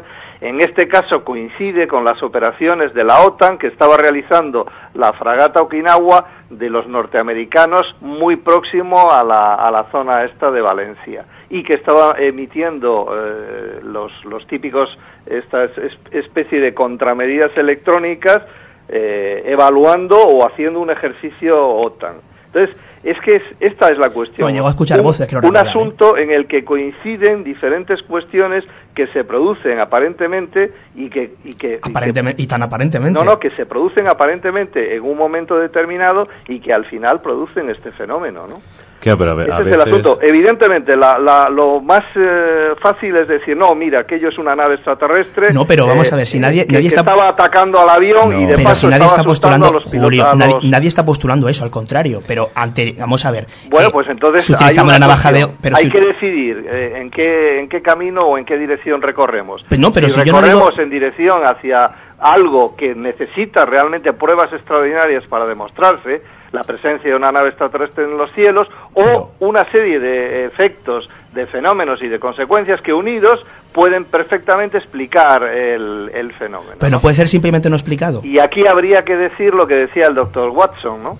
De las famosas aventuras de Sherlock Holmes. Esta es la cuestión por dónde eh, dirigirnos o hacia dónde vamos, ¿no? Eh, pero la cuestión es que a veces, eh, yo estoy de acuerdo con vosotros, hay que buscarle una explicación lo más racionalista posible. Pero la chimenea de escombreras, Pero a, veces, a veces incluso las explicaciones racionales metidas con calzador son más inverosímiles que, que simplemente decir, mm, mira, no sabemos el por qué. Hay una serie de factores que es posible que, hubieran eh, incidido en el fenómeno, como fue las, eh, las pruebas de la OTAN.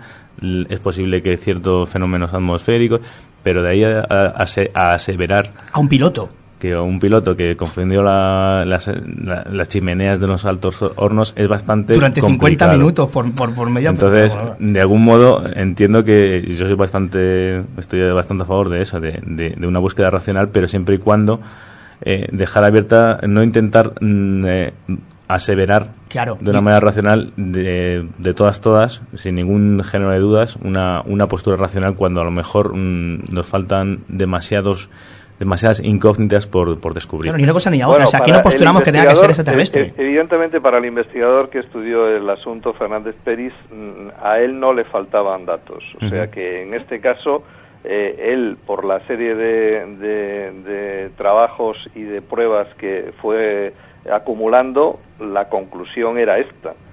Que, que sea realmente la conclusión definitiva, pues a lo mejor está, puede, puede dudarse, pero mm, que esto nos lleve a decir que porque existe la duda detrás de ello, como dicen algunos, ¿no? Porque hay muchos escritores estos de pluma fácil y que han ganado mucho dinero, y que, están permanentemente durmiendo, viviendo y teniendo contactos con extraterrestres.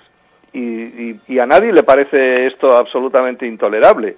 Lo que parece más intolerable es que se puedan encontrar explicaciones razonables a hechos que aparentemente pueden parecer fantásticos. Eso es lo que a mí me parece asombroso. O sea, que alguien que está viviendo permanentemente que en contactos con extraterrestres, recorriendo millones de kilómetros detrás de los extraterrestres y encontrarse a los extraterrestres a cada paso en el pasillo de su casa o en la puerta de la finca, etcétera, eso sí que me parece fuera de lugar y absolutamente extraordinario. cambiamos de tercio rápidamente porque queremos hablar de más cosillas y demás. Eh. Sí, bueno, lo que nos gustaría saber es qué implicación tuvisteis en la desclasificación de 1992 que estaba coordinada por Ballester Olmos. Bueno, en cuanto, en cuanto a la ayuda a los militares, o sea, lógicamente. Como implicación personal? Eh, no, a, a, nivel de. Porque, bueno, se, ella es, es, público, es conocido que, que asesoró, tan, la, varias gente de la asociación y liderados por Ballester asesoraron al ejército, ayudaron al ejército en cuanto a la desclasificación de 92, en cuanto a eh, dar una serie de posibles explicaciones ¿no? a, a varios de los casos eh, desclasificados. Entonces, era mm, nos gustaría saber si tuvisteis alguna algo que ver con, con, esta, con esta desclasificación de forma directa, vosotros dos. Bueno, no, ¿no? No, directamente nosotros no participamos en ello, fue un, un trabajo... Él, él un... trabajó con un grupo de personas que sí. no necesariamente pertenecían a la fundación. Uh -huh. y, Digamos que...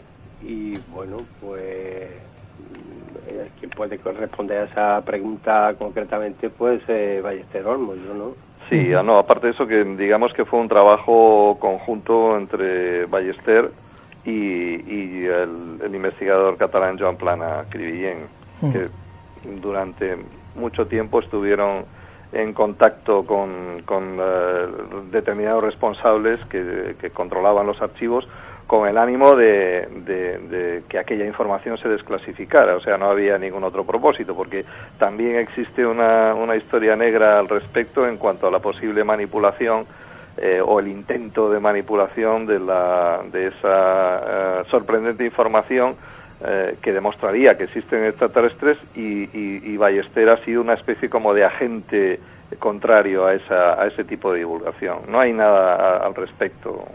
Uh, creo que se intentó lo que otros habían intentado tiempo, tiempo atrás, que fue el dar a conocer o el que se desclasificara la información. Y afortunadamente así ha sido. Esa información se ha desclasificado y hoy existe existe accesible no para todo el mundo. ¿Y qué opinión os brinda la desclasificación que se hizo de esos expedientes eh, ¿Consideráis que fue correcta? Que, que están bien Hombre, yo siempre he dicho que, que ese argumento que se hace genérico de que los militares guardan algo indudablemente deben de guardar algo, pero no porque sean extraterrestres. No olvidemos que los militares tienen la obligación de velar por la seguridad del espacio aéreo nacional. ¿no? Sí, bueno, entraríamos ya en términos de pantalla ovni. Es interesante porque hubo varios informes eh, que no se llegaron a desclasificar. A mí se me ocurre ahora mismo, por ejemplo, el de Juan Salbenito y Luis Carballo, el EVA 5 de Aitana en Alicante, de Talavera la Real. Hubo una serie de informes que no se llegaron a desclasificar. ¿Tenéis alguna teoría al respecto? ¿Sabéis por qué no se llegaron a...? Pues la verdad es que no, no está implicado en ello. Yo personalmente lo desconozco. Uh -huh. No, directamente la, no, no, no, hemos intervenido y por lo tanto no hay una, no, no podemos facilitarte una posible explicación. Eso habría que interrogar a los responsables que hicieron la desclasificación en el, en el, yo lo que el organismo que se llama MOA, ¿no? Yo lo que sí insisto es en eso, que hombre, mm, que pienso con un punto de lógica que alguna información debe de haberse ocultado, pero no por, por implicación ovni, sino por porque afectara de alguna manera a la defensa, ¿no? Sí, algún prototipo secreto que no quieran que se conozca y cosas parecidas, ¿no? Perdón, no, le, no te he oído. No, sí, algún, digo que podría, porque, no sé, yo la conocía como pantalla ovni, algún prototipo secreto, algo de origen militar que no quieran que se conozca, que no tiene por qué ser necesariamente extraterrestre, ¿no? La, la, oleada esta que ha habido en Europa y, y en Centroamérica con, con los F-117 Mm, yo recuerdo la, oleada belga que tuvimos ocasión en el año 91 de, de ver en las jornadas internacionales en Santander unos vídeos que nos aportaron. Y la verdad que eran sorprendentes, pero mm, sí, después eso la explicación era que estaban sobrevolando determinados espacios con, una, con unos aparatos que no se habían dado a conocer y que, que eso puede ocurrir, pues indudablemente que ocurrirá, ¿no? Hombre, de hecho, eh, lo que sí se sabe y está en la literatura eh, del género, que los militares, eh, quizás de los países más avanzados, Inglaterra, Estados Unidos, etcétera, eh, en determinadas ocasiones han utilizado el fenómeno para ocultar mmm, tanto actividades como experimentación de, aparatos que estaban probando, ¿no? Y el caso este de los, del, F-117 es, es uno de, de tantos equipos que se que se que, vamos que se, se han utilizado la, la pantalla esta eh, y, y, más concretamente en la época de la Guerra Fría, en el enfrentamiento de la antigua Unión Soviética y los Estados Unidos, el fenómeno sirvió para cubrir determinadas actuaciones. Se dice que, por ejemplo, el, el derribo del, del, U-2 de Gary Powers, el, aquel avión espía eh, que, que durante tiempo estuvo fotografiando eh, secretamente determinados lugares de la Unión Soviética fueron fue eh, digamos que en determinadas ocasiones convertido en un ovni para ocultar su existencia real no como aparato. Y luego cuando fue derribado por un misil eh, soviético pues ya no no había otra cáscara que decir que ese aparato existía y y el piloto reveló realmente la existencia del U-2. ¿no? Julio, José, para cerrar rápidamente el tema de la desclasificación, hace aproximadamente un año se publicaba en la web de, de Juanjo Benítez una serie de, de, documentos de carta de correspondencia personal entre Ballester Olmos y Willie Smith, en la que bueno pues Willie no estuvo muy, muy contento con lo que se hizo en lo que a la desclasificación respecta, y ahí pues se, se explicaba y se, se publicaba a las claras no solamente la gente que había participado en en lo que se refiere a ese proceso de desclasificación eh, civiles, más concretamente junto a Ballester, sino los nombres de los mismos. ¿Qué, qué opinión, eh, imagino que habéis podido revisar esta correspondencia, qué opinión nos merece todo esto? Yo personalmente desconozco, porque no tengo por costumbre engancharme a la web de Juan Benítez. Hombre, no, no, es una fuente. realmente no, no me parece a mí que sea una fuente excesivamente fiable, ¿no? Tiene muchos elementos, muchos puntos oscuros y eh, ese tipo de, de, datos que suelen, que suelen ser publicados en ese tipo de web eh, mm, tienen intereses ocultos de desprestigio, de, de enfocar determinadas cuestiones en una dirección cuando este tipo de gente habla precisamente de que eh, hay un lado oscuro de la, del fenómeno que pretende ocultar la realidad y la presencia de extraterrestres, mm, yo no sé si se están viendo en su propio espejo. ¿eh? Esa es un poco la realidad. Bueno, yo, en ese en ese aspecto siempre me ha hecho mucha gracia el que eh, prácticamente todo estamos comiendo de los servicios secretos. Sí, bueno, es una fija teoría, ¿no? Si eso fuera verdad, pues probablemente nuestra institución no habría pasado la fatiga que ha pasado para preservar la documentación que se ha generado en España durante 60 años y podríamos tenerla hoy día a disposición de todo el mundo cosa que no es así porque nos tenemos que empeñar día a día en conseguir el dinero para poder desarrollar los programas y el trabajo. No se olvide que ya estamos cerca de los 100.000 eh, documentos mm, custodiados eh, para ponerlo a disposición de la comunidad. Desgraciadamente también se da el caso curioso eh, que se le ha otorgado a la Fundación Anomalía un origen extraño y da la casualidad que el que propuso la creación de la Fundación Anomalía y Julio es testigo fui yo en el año 91 en el transcurso de las jornadas internacionales. Tuve la tremenda suerte de, de tener un grupo de amigos y entusiastas que apoyaron la idea y fue posible ponerla en práctica a partir del 96. Sí, es una labor de hecho muy digna de mención, ¿no? Todo lo que hace en este caso la Fundación Anomalía, lo que tuvo que ver con la red eh, nacional de corresponsales y por supuesto la publicación de cuadernos de ufología. Está claro, eh, para...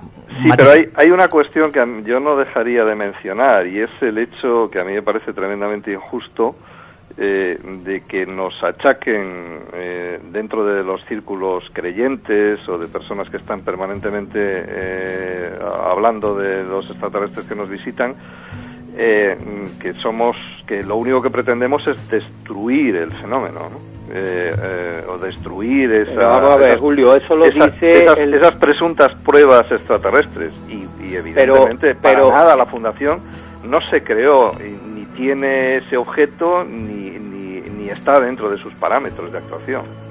Pero Julio, eso lo dice quien pierde su modo de su modo vivendi. Bueno, pero vamos a ver, eh, yo, eh, lógicamente en este programa queríamos también daros voz a vosotros. Yo creo que la labor que hacéis en Anomalía es realmente encomiable en, en lo que respecta a todo este tipo de publicaciones. Quizá el problema, y hablo quizá por, yo creo que mm, mis compañeros están de acuerdo conmigo, el problema está en que cuando, por ejemplo, ponéis en duda eh, lo que cuenta un piloto de combate persiguiendo un objeto y, y dais o vali- validáis la explicación de la refinería de escombreras, pues hombre, la gente se mosquea un poquito, ¿no? Porque claro, discutir a un piloto con un millón de vuelo cuando vosotros no tenéis ni formación, la formación Ah. académica que tienen ellos, pues hombre, Vamos a poco- ver, vosotros, vosotros estáis en un medio de y un principio de una democracia es que cada uno puede manifestar su forma de pensar con respecto a cualquier cosa. por supuesto, por eso realizamos un programa como este, José. Entonces, eh, nosotros no le estamos haciendo mal a nadie, absolutamente a nadie. Claro que no. Nosotros, mm, con nuestras apreciaciones, y digo nuestras, mm, muchas no son mías, son de compañeros como Fernández Peri, o puede ser Ballesteros, puede ser cualquier otro. Cuando hacemos unas manifestaciones en función del trabajo que se ha desarrollado con respecto a cualquier tema o caso, estamos en nuestro pleno derecho y no tiene por qué enfadarse nadie. Porque si mm, nosotros nos cabreáramos cada vez que se leen las barbaridades que se leen hablando de ovnis, bueno, habría dado, por lo menos a mí me habría dado que temperamental, me habría dado un chungo no habría muerto. Yo, sinceramente, lo que me gustaría es que alguno de esos autores que tiene una riada de libros en algún momento pusiera, eh, digamos, en duda eh, sus explicaciones. Porque es que, claro, eh, si uno pone encima de la mesa toda esa bibliografía, al final lo único que nos encontramos es que los extraterrestres están comiendo y yendo al cine con nosotros todos los días. No, pero a ver, Y sí. eso, eso, eso, mm, ¿quiénes son los que están poniendo en duda semejantes explicaciones? No, pero nosotros somos muy amigos Nosotros sentido ponemos común. en duda, a, por ejemplo, una observación, como puede ser la de Todas. La, la de Manises. O bueno, hay un autor, un investigador que lo ha, lo, ha, lo ha investigado, creo que bastante en profundidad, que es Fernández Peris, y que obtiene unas determinadas explicaciones. No decimos que sea la verdad revelada, en absoluto. Es una hipótesis eh, que... Que defendéis. que, que hay, hay determinados casos que, que en este o hay determinada gente que la considera eh, digamos eh, de- digna de tenerse en cuenta Vosotros entre ellos, por lo que nos está dando a entender. pues eh, cuando se publicó el texto eh, evidentemente el patronato de la fundación estábamos completamente de acuerdo Vale, pero podéis estar en desacuerdo con una teoría. sí o sea Vale, no quiere sea, lo decir que voy. las eso eso lo dice además nuestra publicación no Claro. o sea nosotros publicamos cosas en las que específicamente no tenemos por qué estar eh, de acuerdo con lo que dice eh, exactamente el autor pero a la, a la inversa, es, eh, yo creo que es un error lo que se hace habitualmente por parte de determinados sectores. ¿no? Si nosotros ponemos en cuestión, mm, digamos, eh, casos o eh, fenómenos que son aparentemente el- el, eh, elementos que no se pueden, son históricamente in- inamovibles, pues estamos poniendo en cuestión la naturaleza del fenómeno y al mismo tiempo pretendemos hundir el chiringuito de algunos. Y eh, vuelvo a decir, no es no fue creada la fundación para eso. Está muy bien que, que os ciñáis a los principios de, de la navaja de, de Ockham, pero como nos estamos quedando sin tiempo, Pero, quería- pero, pero también nos podemos ceñir nosotros al tema de cámara y manises, a la Claro. maja de Ocan, la chimenea de escombrera persiguiéndolo, no, no sé, no cuadra. Pero rápidamente, como nos estamos quedando sin tiempo, queríamos saber, como última pregunta, si habéis sido testigos de avistamientos de algún tipo de objeto volador no identificado. No identificado de verdad, ¿eh? Nada Sí, de globos bueno, sonda. yo eh, no identificado de verdad es no identificado y punto, ¿no? Esa es la cuestión. Por si acaso.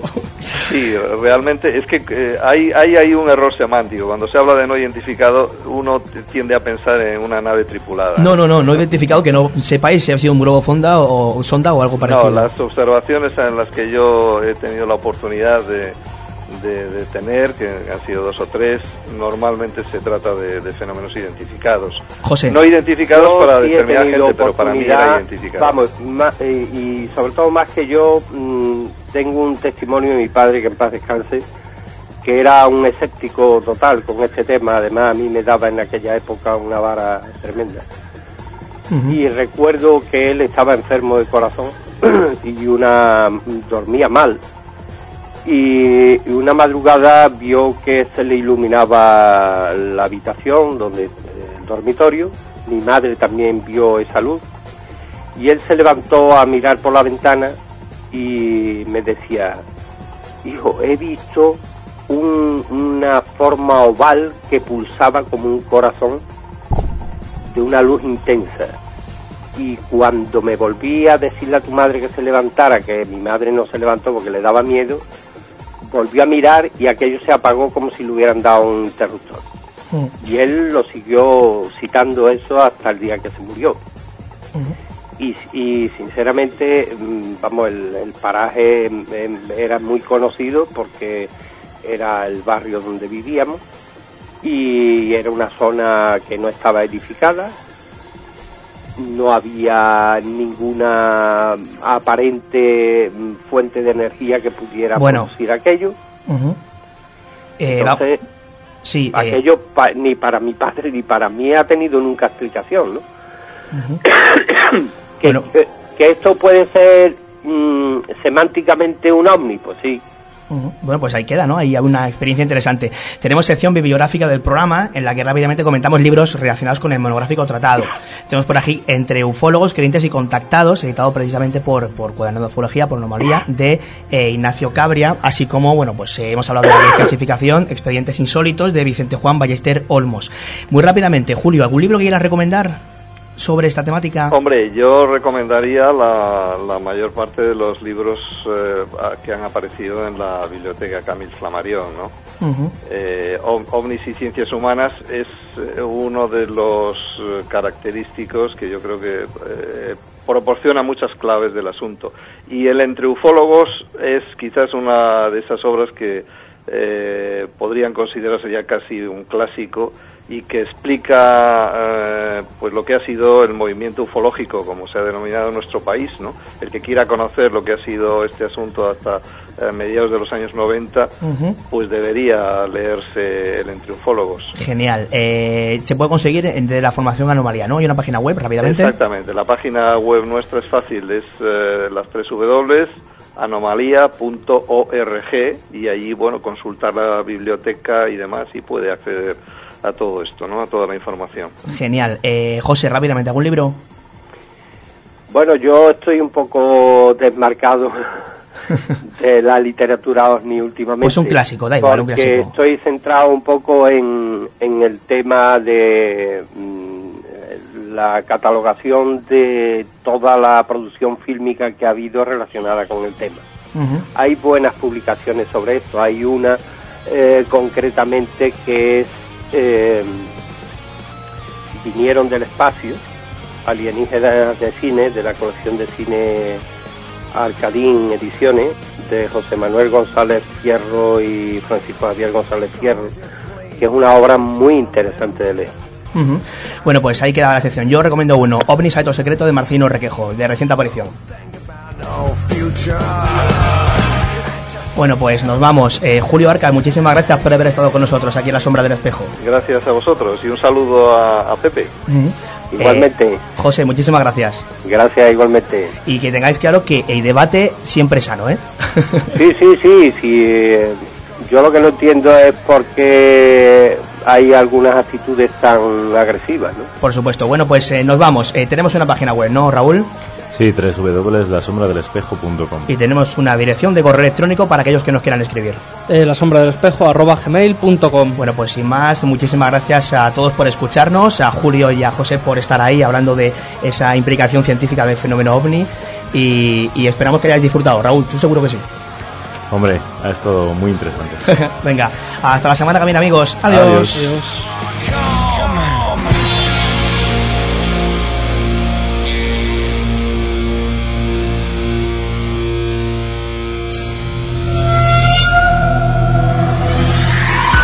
Sombra. La sombra.